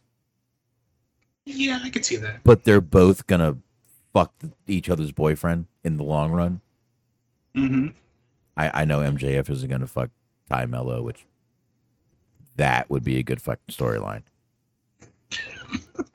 that would be a fucking It'd be an kicker. interesting storyline. That would be a fucking kicker right there. I'd get Just- you to watch Rampage, I guess. A different kind of that Rampage full on penetration. that's a different kind of fucking rampage right there. Rampage will start at 1 a.m. this week. Um, okay. We're gonna show a different kind of video. Hell yeah. So we do get the Sammy Guevara versus Darby Allin match. Uh, Sammy comes down and just makes out with with Tay, with, with, d- just makes out with her real quick. And uh, MJF comes out, has a seat on commentary. Now, Sammy is basically supposed to win this match and then take a dive in the MJF match is basically right. Correct? Mm-hmm. Yeah, he paid him. He paid him off so that he would take a dive. He'd lay down for. him. So at one point we get Ty Miller. She comes down. She gets up on the apron. Sammy hits an awesome Spanish fly, and you think he's gonna win, but he doesn't. Sammy gets a table, pulls it out, puts Darby on the table, does a fucking um, a, amazing six thirty to put Darby through the table. There was some good shit through here. Um, but again, we get Tay distracting the referee. MJF, uh, I, I, I think he threw Darby the skateboard, right? Mm-hmm. Darby picks up the skateboard. This was totally Eddie Guerrero here. Oh, for sure. This was total Eddie Guerrero. I always love this fucking thing. Um, you see, uh, it- it- Darby sitting there, skateboard in hand. Sammy falls down. Referee finally turns around. We know how it goes from there. Darby gets DQ'd, which again, very rare in AEW. We can we could probably count on one hand, Smark, the DQs in AEW throughout the three years. Right. So a rarity that uh, we get a DQ, and there you go. Sammy gets the win by DQ. Now the best, one of the best parts of this show is as they're walking away tonight. Tony Schiavone stands up, and as MJF is cutting a promo, Schiavone stands up and interrupts him. And MJF goes, "Hey, hey, hey! Don't you do that!" And Tony Schiavone goes, "Shut up, you prick!" Yep. Best part of the show tonight, in my opinion. I don't know about you, but I love that fucking part. They were setting that up a little bit on the fight because I was watching the fight stream, and um, when they were on commercial break, I Tony Schiavone was taking MJF to task about something, and MJF says, "You're a bitter old fat prick." And Tony Schiavone's like, "Yeah, I know, but that's still the point remains." Nice. Well, it led to this, which was a great, great fucking thing, man. Um, Tony says, "Listen, I just heard from Tony Khan. There's going to be a tag match next week on Dynamite. It's going to be MJF and Sammy versus Jungle Boy and Darby, who had kind of had some tension throughout the night. Right. So if Sammy and MJF win, then the match stands. Nothing changes. But if Darby and Jungle Boy wins, there's going to be a four way, a four pillar match, four way pillar match. Um, Smark, I think we see totally where this is going, right? I mean, you would think so, but it's not entirely as predictable as you might think. Because if you have one of them, like if you have Darby or you have Jungle Boy cost the other person the match, you could just as easily pivot and have them have a match against each other at Double or Nothing. So like you could spin this off a couple different ways. I think it is obviously probably just going to be a four way match, right. but yeah. I think it is too, and you're right. You could spin this a few different ways. You could have Sammy and and uh Sammy and MJF win and keep the Darby and uh you know what? That would be a way to keep the Darby and Jungle Boy feud going. I'm gonna take a sh- like it's probably not gonna happen, but I'm gonna take a real just sort of shot in the dark out on a limb for a prediction. It's like you just have because the whole thing is based on like Sammy being paid to take a fall. So maybe at some point, like Sammy starts sort of getting tired of MJF shit, which they've already sort of set up on Dynamite. But um, maybe you end up having that one of Darby or Jungle Boy ends up being the person that was actually on the take. It's like they end up, ca- you know, they end up purposely throwing the match, and then you get like maybe you get a heel turn, and then you know you get the further continuation of their feud. I could see it going that way. I could also see Darby and Jungle Boy winning the same way Sammy won this week. Yeah. So uh, this could go a couple different ways. I like this. I like that we, we got a few different ways that this match could go. So let's see. Listen, it's not like you said. It's not as predictable as I just said it was. I I would assume that's how it was going to go, but you're right. It's not, which is good. That's a, definitely a good thing. Like I said, I would agree with you. It's probably is just going to be a four way, but there are other ways that you could go with this if you wanted to. So it sort of it makes it interesting in that regard, I guess. There's there's better ways you could go with it. Really, the the Mhm. way you put it would, could um, is actually a better way. So we'll see. So now we get Adam Cole's mark because you know Yes. got to have Adam Cole. So we get Adam Cole, and he's uh, sitting there, and he's uh, all pissed about what happened to him and Britt Baker last week. Uh, he said, "You know what you did to me, whatever, but what you did to Britt Baker, that's unforgivable." Mhm. Cole says, "Jericho, get the fuck out in the ring," and he's gonna beat him within an inch of his life. That's what he said. So Jericho doesn't come out. He's up there on the big screen, and basically he says, "Listen, I don't want to be anywhere near a guy like you, a guy who will sit there and watch his girlfriend get beat up. I don't want to be anywhere near a guy like you, but my guys will. So they all come down. We get Hager, Garcia, Menard, Parker all come down and start beating up on uh on Cole. Cassidy and Bandido come down. But they're outnumbered. They're getting their asses kicked. And then we get boy, the scariest guy in the world walks out. This guy, boy, I'll tell you, the intimidation factor went up by what? Four, five fucking notches here. Absolutely. Roderick Strong. See, you. I know you want to shit on it, and I don't blame you, but unintentionally, I feel like Taz did that perfectly. Because you have like Tony Schiavone go, "It's Roderick Strong," and Taz goes, "All right." And I was like, that is the most amazing, that is the most appropriate response to just like Roderick Strong debut. He's like, all right, okay. I'm with Taz. All right. Great. Now what? Um That's what I love about Taz is like he's just incapable of hiding how he actually feels about shit. And that's what makes me love him as a commentator because he was just totally indifferent. Just, right. Yeah. Now, this makes me think is possibly Kyle O'Reilly also ready to come back? I don't know. Perhaps. Perhaps. Now we do Because that was part of uh, fucking Unrestricted. I think this is the show, All Mhm. Access, whatever the reality show is called. I forget. right all access. is that they both got injured at the same time. And they were like, they have a couple of shots together where they're talking about, you know, trying to rehab together and trying to both, you know, get back in the ring and all that kind of shit. So, like, the, the story is there if that's what's happening, you know, if he's ready to come back. Yeah. So, but this is what uh what we got. Roderick Strong, um, one of the most intimidating characters in the world. My God, this guy couldn't fucking scare a fly. Uh, d- literally, I I'm not even gonna sit here and shit on this. I, I don't even fucking. I don't want to fucking do it, so I'm not going to. But um, we got Bobby Fish, who's obviously contracted to TNA right now. Who knows for how long? Maybe he's maybe he can get out of it.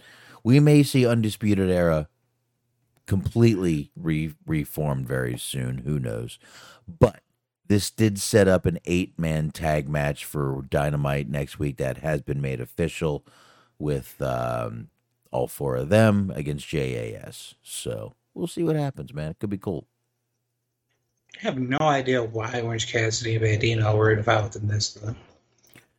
I don't know either. And they even had a little odd, like awkward stare down at the end there, which made it like even like, well, what the fuck? Why are you doing all this? But I guess they Yeah, had to like find Tony a way. Was like, well, Orange Cassidy and Adam Cole have history Mm-hmm. together. Like it was sort of like you know complicated history.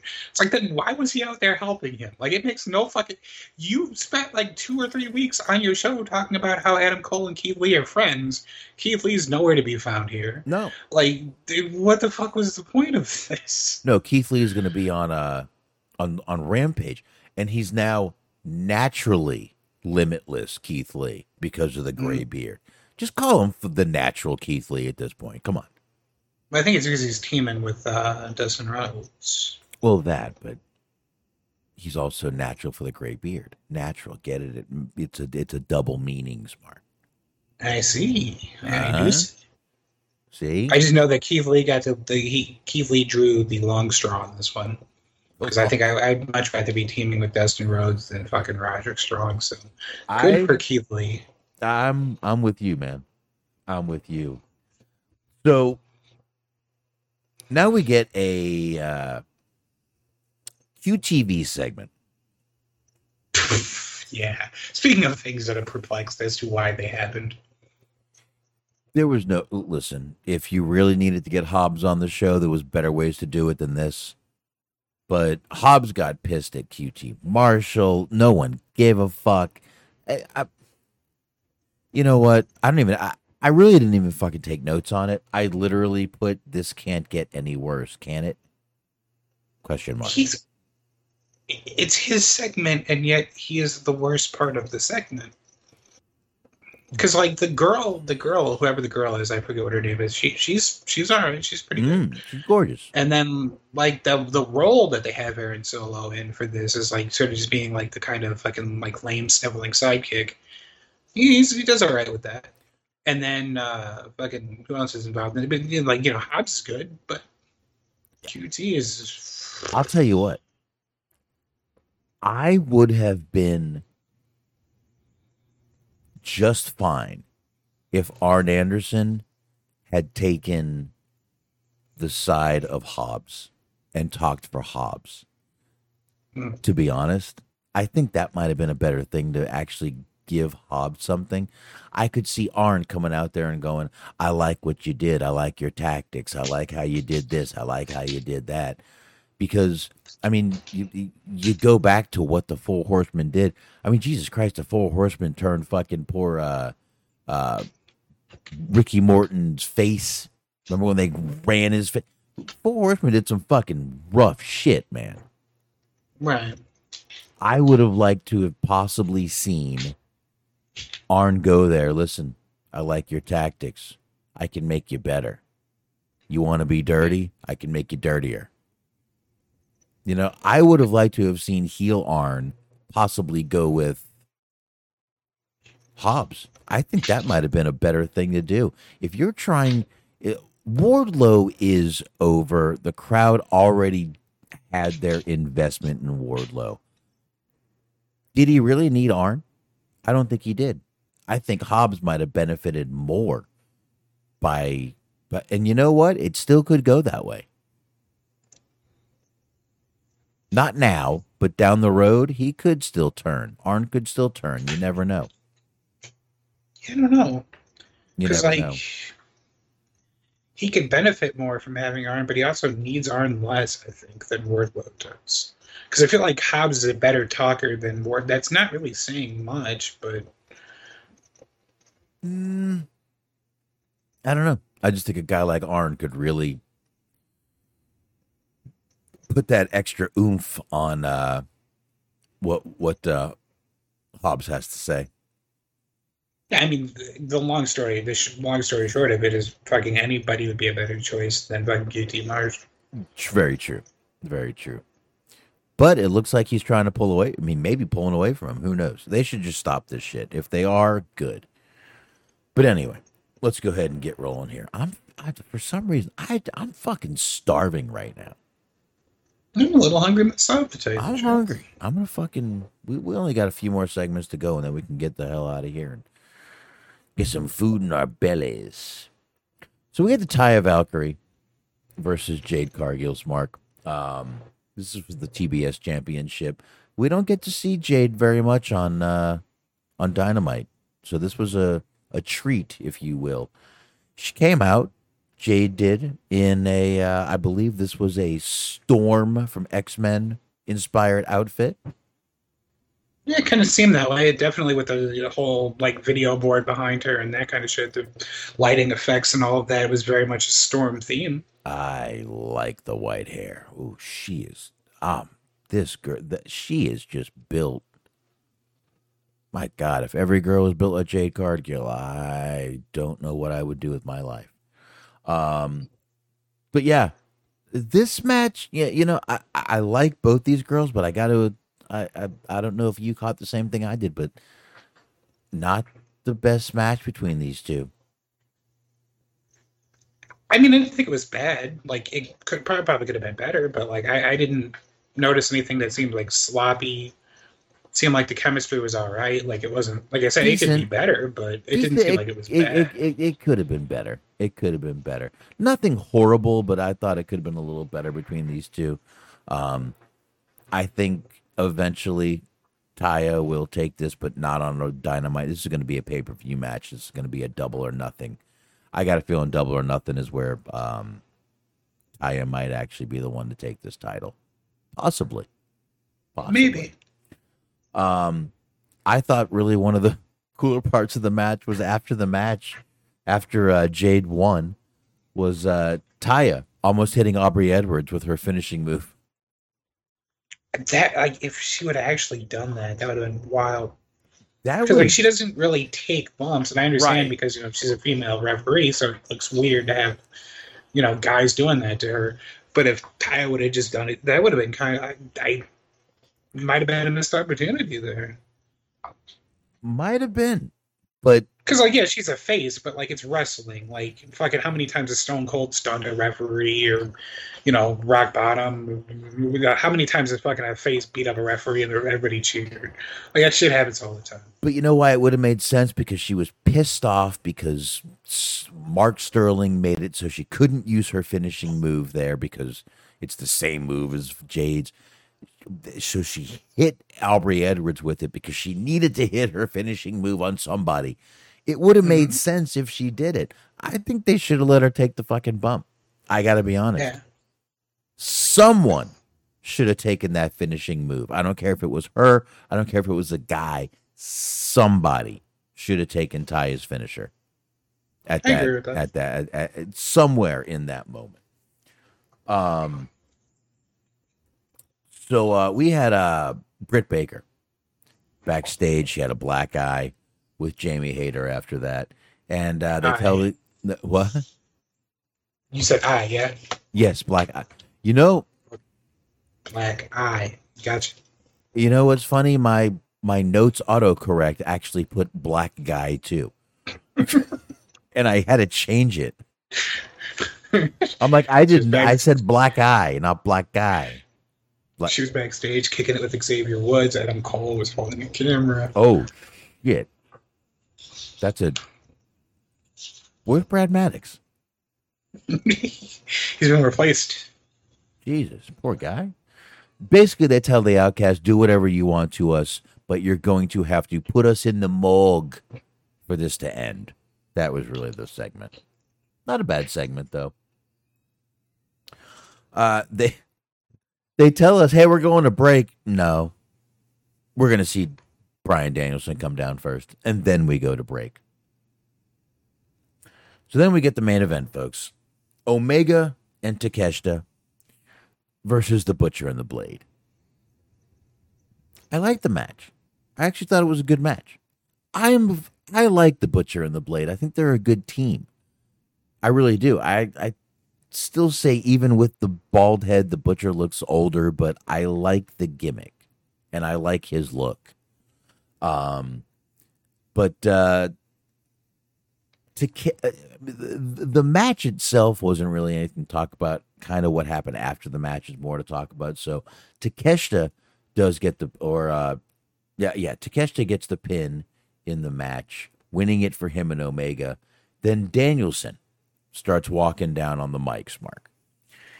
Uh, and he's saying he sees one professional wrestler and one amateur who's out of breath. He's talking uh, Ta- uh, Takeshita is the professional he's talking about because remember they've both been sort of scouting him in the in the in the midst of the shows here.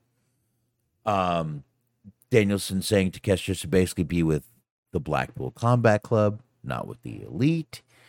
And Danielson's talking here, and as he's talking, it was more of a distraction for the Blackpool Combat Club to come out and start attacking everyone from behind. As they do, now we're back to the old shows. The Bucks come out.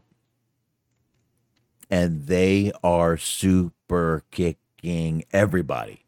Smark. Everyone. Anyone in their way, super kick, super kick, super kick. And that's what they do. Um so okay, so after that, we get uh they hand Omega the screwdriver. Danielson tells Takesh to get in there and stop it. And he does. He gets in front of Omega. He's putting his hands up. He's begging, oh, please, please. And it gave Moxley just enough time to get up and start taking everybody out. Takeshita's in the ring. He's confused. They tell him, listen, you need to make a decision. And he does. He says no. So Moxley just jams that screwdriver in his head. Now, he must have had that pretty far back in his hand the first shot. It, that first shot looked hard, Mm-hmm. but he wasn't bleeding yet. And then Moxley, you know, Moxley, he went in there and made sure it got a little blood. Once again, someone's bleeding this week, and it's not Jon Moxley. He needed time to regenerate his plasma. I think his wife got onto him. I think Renee was like, dude, enough. Enough. I'm tired of screwing a guy with a goddamn scar on his fucking head. Stop. You're bleeding more than I am. Oh, Exactly. So, I don't know, like I said, it wasn't the worst uh AEW tonight, but it also wasn't one of the best. Um, I like the ending. I thought it was a good ending, but uh decent show. Not great, not amazing, but uh I don't know, passable, I guess. I think I liked it better than last week, but yeah, there was still some some down moments. See, I liked last week a little better.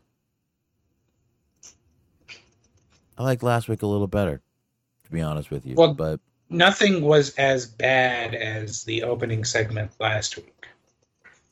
true, true, true.